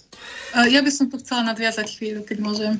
Uh, že a, ako tu vidíme z toho, čo sa tu hovorí, tak uh, chrániť sa na osobnej úrovni je veľmi zložité. Preto ja by som to tak premostila, že preto je potrebné vyvíjať aj tú druhú časť aktivít, tú celospoločenskú. A napríklad Konkrétne ide o to, že aby sa napríklad, jedným z tých našich návrhov je, že chceme, aby sa musel udeľovať súhlas na to, že niekto vôbec zasahuje do mojej osobnej integrity. Pretože poviem to na príkladoch. Keď idete k doktorovi, ak doktor ide vykonať nejaký medicínsky zásah, tak vy musíte podpísať informovaný súhlas a udeliť mu súhlas, aby zasiahol do vášho tela, do vašej osobnej integrity. Potom, keď sa majú spracovať vaše osobné údaje, ktokoľvek, kto chce získať a spracovať vaše osobné údaje, vy mu na to musíte udeliť súhlas, ktorý môžete kedykoľvek odvolať. Lenže teda my, občania, nie sme, nie sme len naše údaje, čísla, dáta, my sme aj osobnosti tela, máme svoju osobnú integritu a táto by mala byť tiež chránená a podmienená našim dobrovoľným osobným súhlasom. Čiže preto napríklad jedným z tých návrhov tej EIO, ECI, tej európskej iniciatíve, máme deviatý návrh, kde napríklad žiadame Európsku komisiu, aby vytvorila zase také podmienky, takú legislatívu, že uh, ak niekto má niekoho ja tak poviem, ožarovať alebo vystaviť tomu žiareniu, že nejaká fyzická alebo právnická osoba má niekoho, mňa ako občana vy, vystavovať tomu žiareniu, tak ja mu musím na to udeliť súhlas. Musí si pýtať odo mňa súhlas. Čiže to, čo si spomínal Mirko, že tvoj sused má Wi-Fi na stene, to by nemalo byť možné, lebo však on zasahuje do teba, do, do, tvojej, do tvojej bytosti, e, do tvojho tela vlastne. E, čiže to by, keď sa tak morálne nad tým zamyslíme len sedliackým rozumom, to by nemalo byť právne možné. Čiže my chceme dať do poriadku tento právny systém, že on by si mal pýtať od teba súhlas. Čiže by som teda bola rada, ak by aj s, tým, tý, s týmito myšlienkami ľudia prišli a podpísali túto petíciu a aby si boli vedomi všetkých tých dopadov, čo s tým súvisia. Čiže nielen tie tam máme 23 návrhov, čiže naozaj by bolo potrebné to prečítať, ale to, tam ide naozaj o to, že jedným z tých návrhov je presne to, čo sa tu rieši. Pán Balaj tu vysvetľoval 10 minút, že ako to odtieniť Áno, je to jedna z možností, ale určite jednoduchšie bude, ak ten občan strávi dve minúty nad tým podpisovým formulárom. Milión z nás tam strávi dve minúty a verím, že to vyriešime celospoločensky tento problém. No ono je to, mm, áno, je to všetko správne, ako, ako hovoríš, ale tu je aj ten problém, že v podstate priemysel, alebo respektíve technika, ktorá je dnes dostupná, nie je nejakým spôsobom regulovaná. Čiže tieto veci, ktoré pracujú v tzv. bezlicenčných pásmach, tak oni e, nemajú e, povinnosť skrátka dodržovať nejaké výrobné postupy, nejaké výrobné techniky. Čiže napríklad je, je celkom samozrejme, že keby ste si vy domov kúpili lampu, tak si kúpite lampu, ktorá má nejaké tienidlo a určite nebudete zbytočne ož, ož, e, osvetľovať susedov dom. Ale proste si kúpite také, takú lampu, ktorá bude osvetľovať hlavne ten váš dom. Ale tu je proste ta, taká istá deregulácia v tomto smere, že Áno, vy si kúpite zariadenie, ako v slepej dôvere, kúpite si router a v podstate vôbec nemáte, nestaráte sa o to, že kam ten signál je rozmetaný, že do akých všetkých smerov, povedzme si, že do gulovej plochy okolo seba, hej. Takže uh, nikoho nezaujíma, že v podstate vaše dáta teraz lietajú vlastne do 360 stupňov okolo toho rútra a môže vlastne popri tom, že ich niekto môže teoreticky zachytiť a nejakým spôsobom zneužiť, tak jednoducho zbytočne vystavujete to okolie, ktoré nepotrebujete exponovať tomu signálu. Tak dajme tomu, keby aj tu došlo k nejakej regulácii, že teda bude existovať zariadenie, ktoré teda bude pri správnej inštalácii smerovať signál tam, kde má a nie do všetkých strán, aj to by bola veľká, veľký prínos, pretože vám to pomôže, vám to zlepší pokrytie a zároveň to pomôže vašim, vašmu okoliu, že nebude musieť riešiť to, že aha, že tu je nejaký veľmi silný zdroj, alebo že nebude aj došlo k úniku dát. Tak to je, ja si myslím, že aj týmto smerom by tá regulácia mohla ísť. A tu by ten podnec tiež cez tú ECI mohol byť. Áno, my tam máme aj toho, aj z tejto oblasti tam sú tie ďalšie návrhy, súhlasím. A nadviažem len, že o, preto to chcem ako konečne dať na správnu mieru, pretože o, normou pre človeka, aj zvieratá, aj rastliny má byť prirodzené životné prostredie. A čiže chceme, aby každá technológia narúšajúca túto prirodzenosť, že sa musí najprv prísne posudzovať pred zavedením. Čiže toto chceme docieliť touto iniciatívou hlavne teda aj. No ja by som sa spýtal ešte na jednu pomerne dôležitú vec. Vieme odtieniť napríklad steny, ale Ako je to napríklad v prípade otienenia veľkých sklenených tabul alebo okien alebo loďí, čiže vrátanie nejakých tých presklených dverí. To je oveľa komplikovanejšie a predpokladám, že cez to sklo ten elektromagnetický e, signál, to žiarenie prechádza oveľa ľahšie ako cez nejakú hrubú stenu. E, čiže ako sa dajú priesvitné alebo priehľadné e, plochy otieniť. Vy ste hovorili, že napríklad nejakým závesom, ale vyrábajú vôbec nejaké aspoň priesvitné, aby sme neobmedzovali ten slnečný svit, pretože e, tým pádom obmedzujeme množstvo dopadajúceho svetla a tým produkciu napríklad vitamínu D a tak ďalej. Čiže e, vstrebávanie napríklad vápnika do kosti a tak ďalej. Čiže z tohoto hľadiska toto by bolo dobré vysvetliť našim poslucháčom, aby mali jasno. A ešte sa spýtam na jednu dôležitú vec. V úvode relácie sme hovorili, že kedysi e, bola nehovorím to móda, ale e, veľké množstvo ľudí si niečo robilo radioamatérsky. Je možné vyrobiť, alebo dokonca nejaké firmy predávajú nejakú Faradajovú klietku, e, ktorú by sme v prípade potreby mohli použiť, e, povedzme uzemniť ju a dať na ten router, aby keď už e, nemá ten človek tie schopnosti, že vie si to preprogramovať vstúpením cez tie kódy alebo hesla do toho routera, tak aspoň takýmto mechanickým spôsobom? E, dobre, skúsim na tú prvú otázku odpoveď. Tam ste povedali jednu strašne veľkú lož. Hej. Takto ten predpoklad práve si myslím, mnoho ľudí, že to takto je, že naozaj, že okná sú najmenej e, tieniace voči radiofrekvenčnému žiareniu, ale je to presne naopak. Teda pokiaľ hovoríme o oknách, ktoré dnes už má pomerne, teda typujem, že pomerne veľa ľudí doma, že má moderné plastové okná, a v nich má vložené termoizolačné sklá, aby im teda neprechádzal ten únik tepla von, tak e, práve tam je to naopak. E, ľudia si to často proste nevedia predstaviť, ale naozaj to termoizolačné sklo, tým, že má pokovené vrstvy a skladá sa vlastne z určitého takého, ten, na tom je na tom skle naparený taký špeciálny film, ako keby v podstate si takom, takú mikrosieťku, kvázi kovovú, tak e, tá mikrosieťka vlastne spôsobí to, že to žiarenie rádiové sa od nej odráža. Čiže veľká časť toho radiofrekvenčného žiarenia, ktoré na ňu dopadne, sa odrazí od nej naspäť, ale malá časť prejde dnu. A teda na druhú stranu, tak aby som lepšie povedal. A tá stena, nech zoberiete betónovú stenu alebo tehlovú stenu, hoci aj hrubú tehlovú stenu má oveľa menší útlm, jak sa to nazýva útlm, tohto radiofrekvenčného žiarenia ako tá sklenená stena. To znamená, že v podstate, aj keď bývate v hrade, ktorý má múry, dajme tomu 100 cm, tak stále sú tie múry priepustnejšie ako bežná sklenená tabula toho termoizolačného skla na tých oknách. Dúfam, že som to správne vysvetlil, Áno. že sa to dá pochopiť.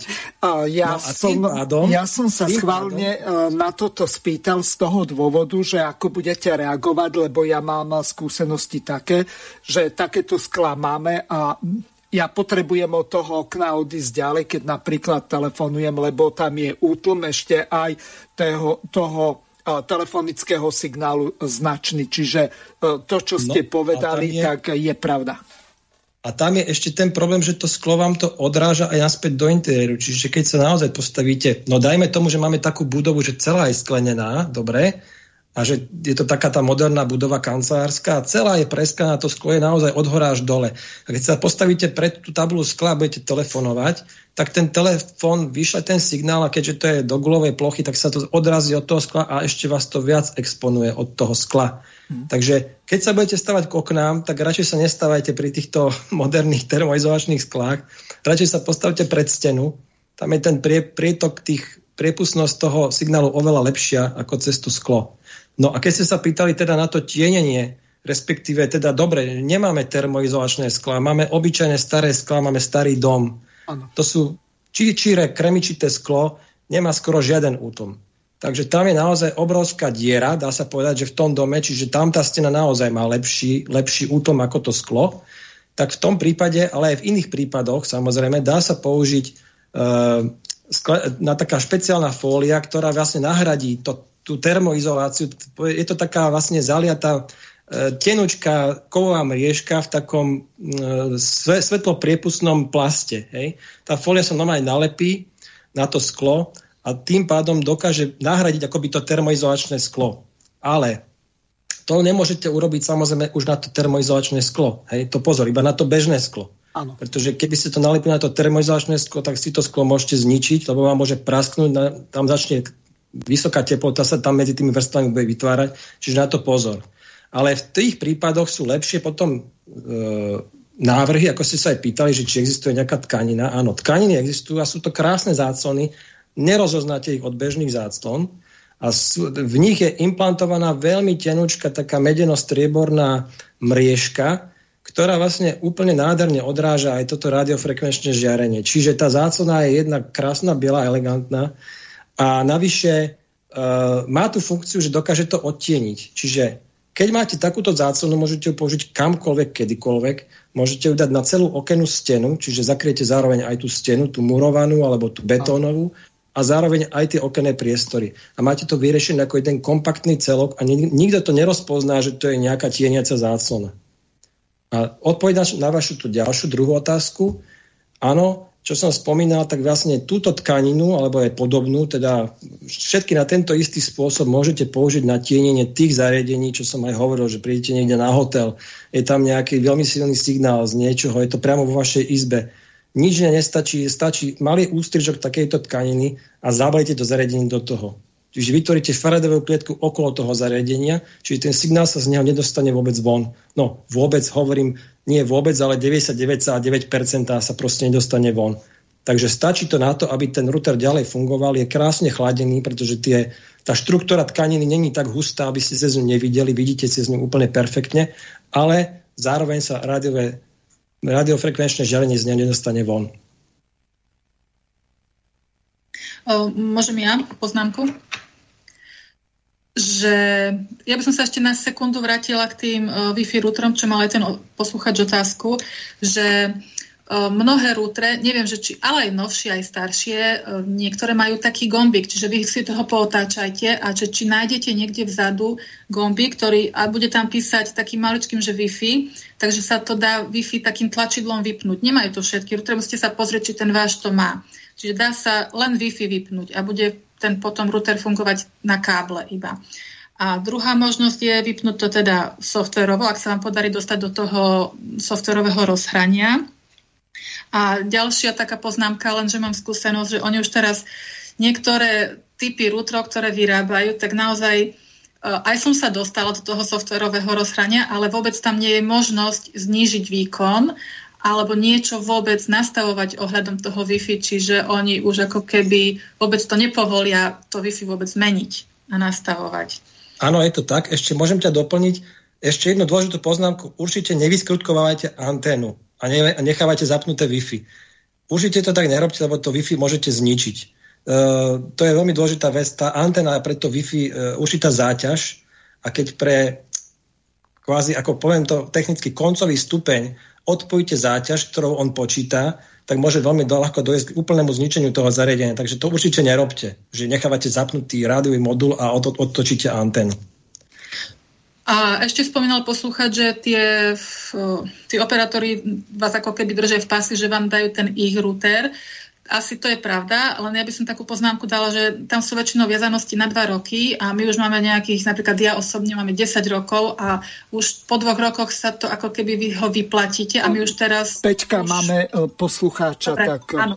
nech Dobre. sa páči, e, ste vo vysielaní, môžete hovoriť. Ahoj, vás, dobrý večer.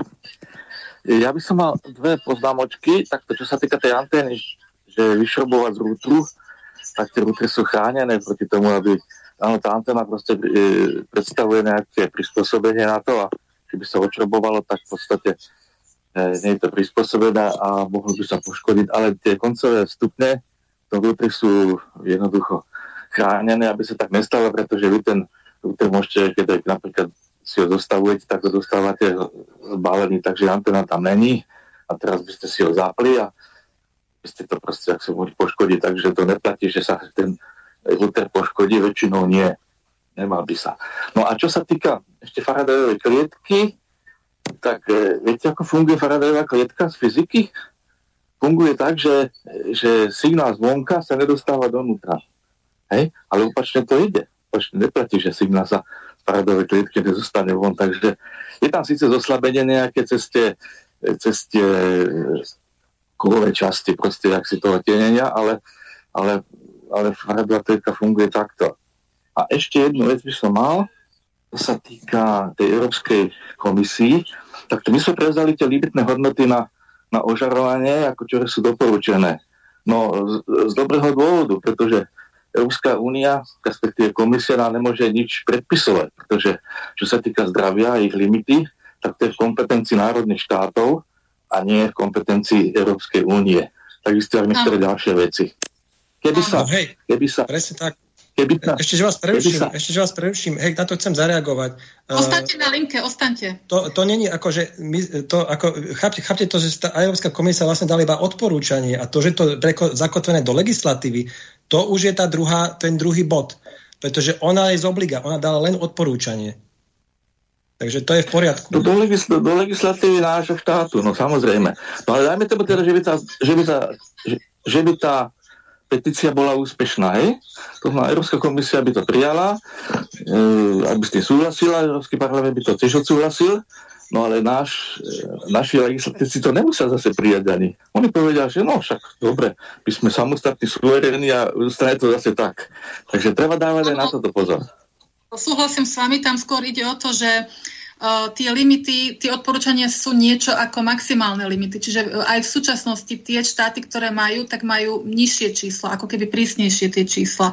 Čiže nie sú no. štáty, ktoré to majú väčšie tie čísla. Čiže ak Európska únia zníži číslo napríklad na polovicu, Uh, s tým, že my presne kopírujeme Európsku úniu, naši politici, tak pevne verím, že aj my budeme mať polovičné číslo, že nemôžeme si ako keby ponechať to vyššie číslo. Ale o, nemus- aj keď... Nemusí to tak byť. Nemusí to tak byť. Nemusí, hej. Pretože, ale aj keď, pretože, pretože lobbysti, budú, lobbysti budú, viete, ako cez telekomunikačné firmy a tak ďalej, budú proste podplácať tých našich uh, skorumpovaných a vôbec to tak nemusí byť. Súhlasím, súhlasím, ale aspoň stratia ako keby výhovorku tí naši politici, že budú musieť na niečo to iné áno, sa vyhovárať. To budú sa ináč vyhovárať. No ale sa vyhovoria vždycky. No. Dobre, takže takto, majte sa. Áno, áno. Ale ja som tak doplnila, že nemôžeme sa zdať bez boja, takže akokoľvek vždycky nemôžeme sa len tak zdať. Čiže budeme sa snažiť vždy. Dobre. Do konca relácie už máme len nejakú minútku, tak by som vás poprosil o nejaké také záverečné posolstvo pre našich poslucháčov aj v hľadom k tomu, že toto je prvá relácia v novom roku a e, samozrejme ich vyzvať k tomu, aby sa aktívne zapojili do tej petície od 1. marca. Takže nech sa páči. Áno, ja pevne verím, že poslucháčov táto téma zaujala a že budú ochotní prispieť svojim podpisom potom v marci, ale dovtedy, kto by bol ochotný, aby som veľmi rada prijala, ak by sa zapojili takto akčne a pomohli nám pri kampani, pretože naozaj každá pomocná ruka je vítaná a budeme potrebovať naozaj pomoc pri kampani, aby sme ten milión získali. Tak budem rada, ak sa teda ozvu či už pánovi Hazuchovi, alebo aj priamo potom mne a kontakt nájdu na stránke sciencestop5g.eu po slovensky sign stop5g.eu a pod, že Slovenská republika, teda pod Slovenskom nájdu môj kontakt. Ďakujem veľmi pekne. Čas dnešnej relácie uplynul, takže ďakujem pani Petre Bertovej a pánovi Ivanovi Balajovi a takisto našej hostke z Belgická, ak si dobre pamätám. Z Dánska Pernile Šriver. Áno, e, ďakujem veľmi pekne. Lúčim sa s vami a prajem vám príjemné počúvanie ďalších relácií Slobodného vysielača. Do počutia. Vysielací čas dnešnej relácie veľmi rýchlo uplynul, tak sa s vami zo štúdia Banska Bystrica Juh lúči moderátor a zúkar Miroslav Hazucha, ktorý vás touto reláciou sprevádzal. Vážené poslucháčky a poslucháči, budeme veľmi radi, ak nám zachováte nielen priazeň, ale ak nám aj napíšete vaše podnety a návrhy na zlepšenie relácie, lebo bez spätnej väzby nebudeme vedieť relácie zlepšovať, za čo vám vopred veľmi pekne ďakujem. Do počutia počutia. Táto relácia vznikla za podpory dobrovoľných príspevkov našich poslucháčov. I ty sa k ním môžeš pridať. Viac informácií nájdeš na www.slobodnyvysielac.sk Ďakujeme.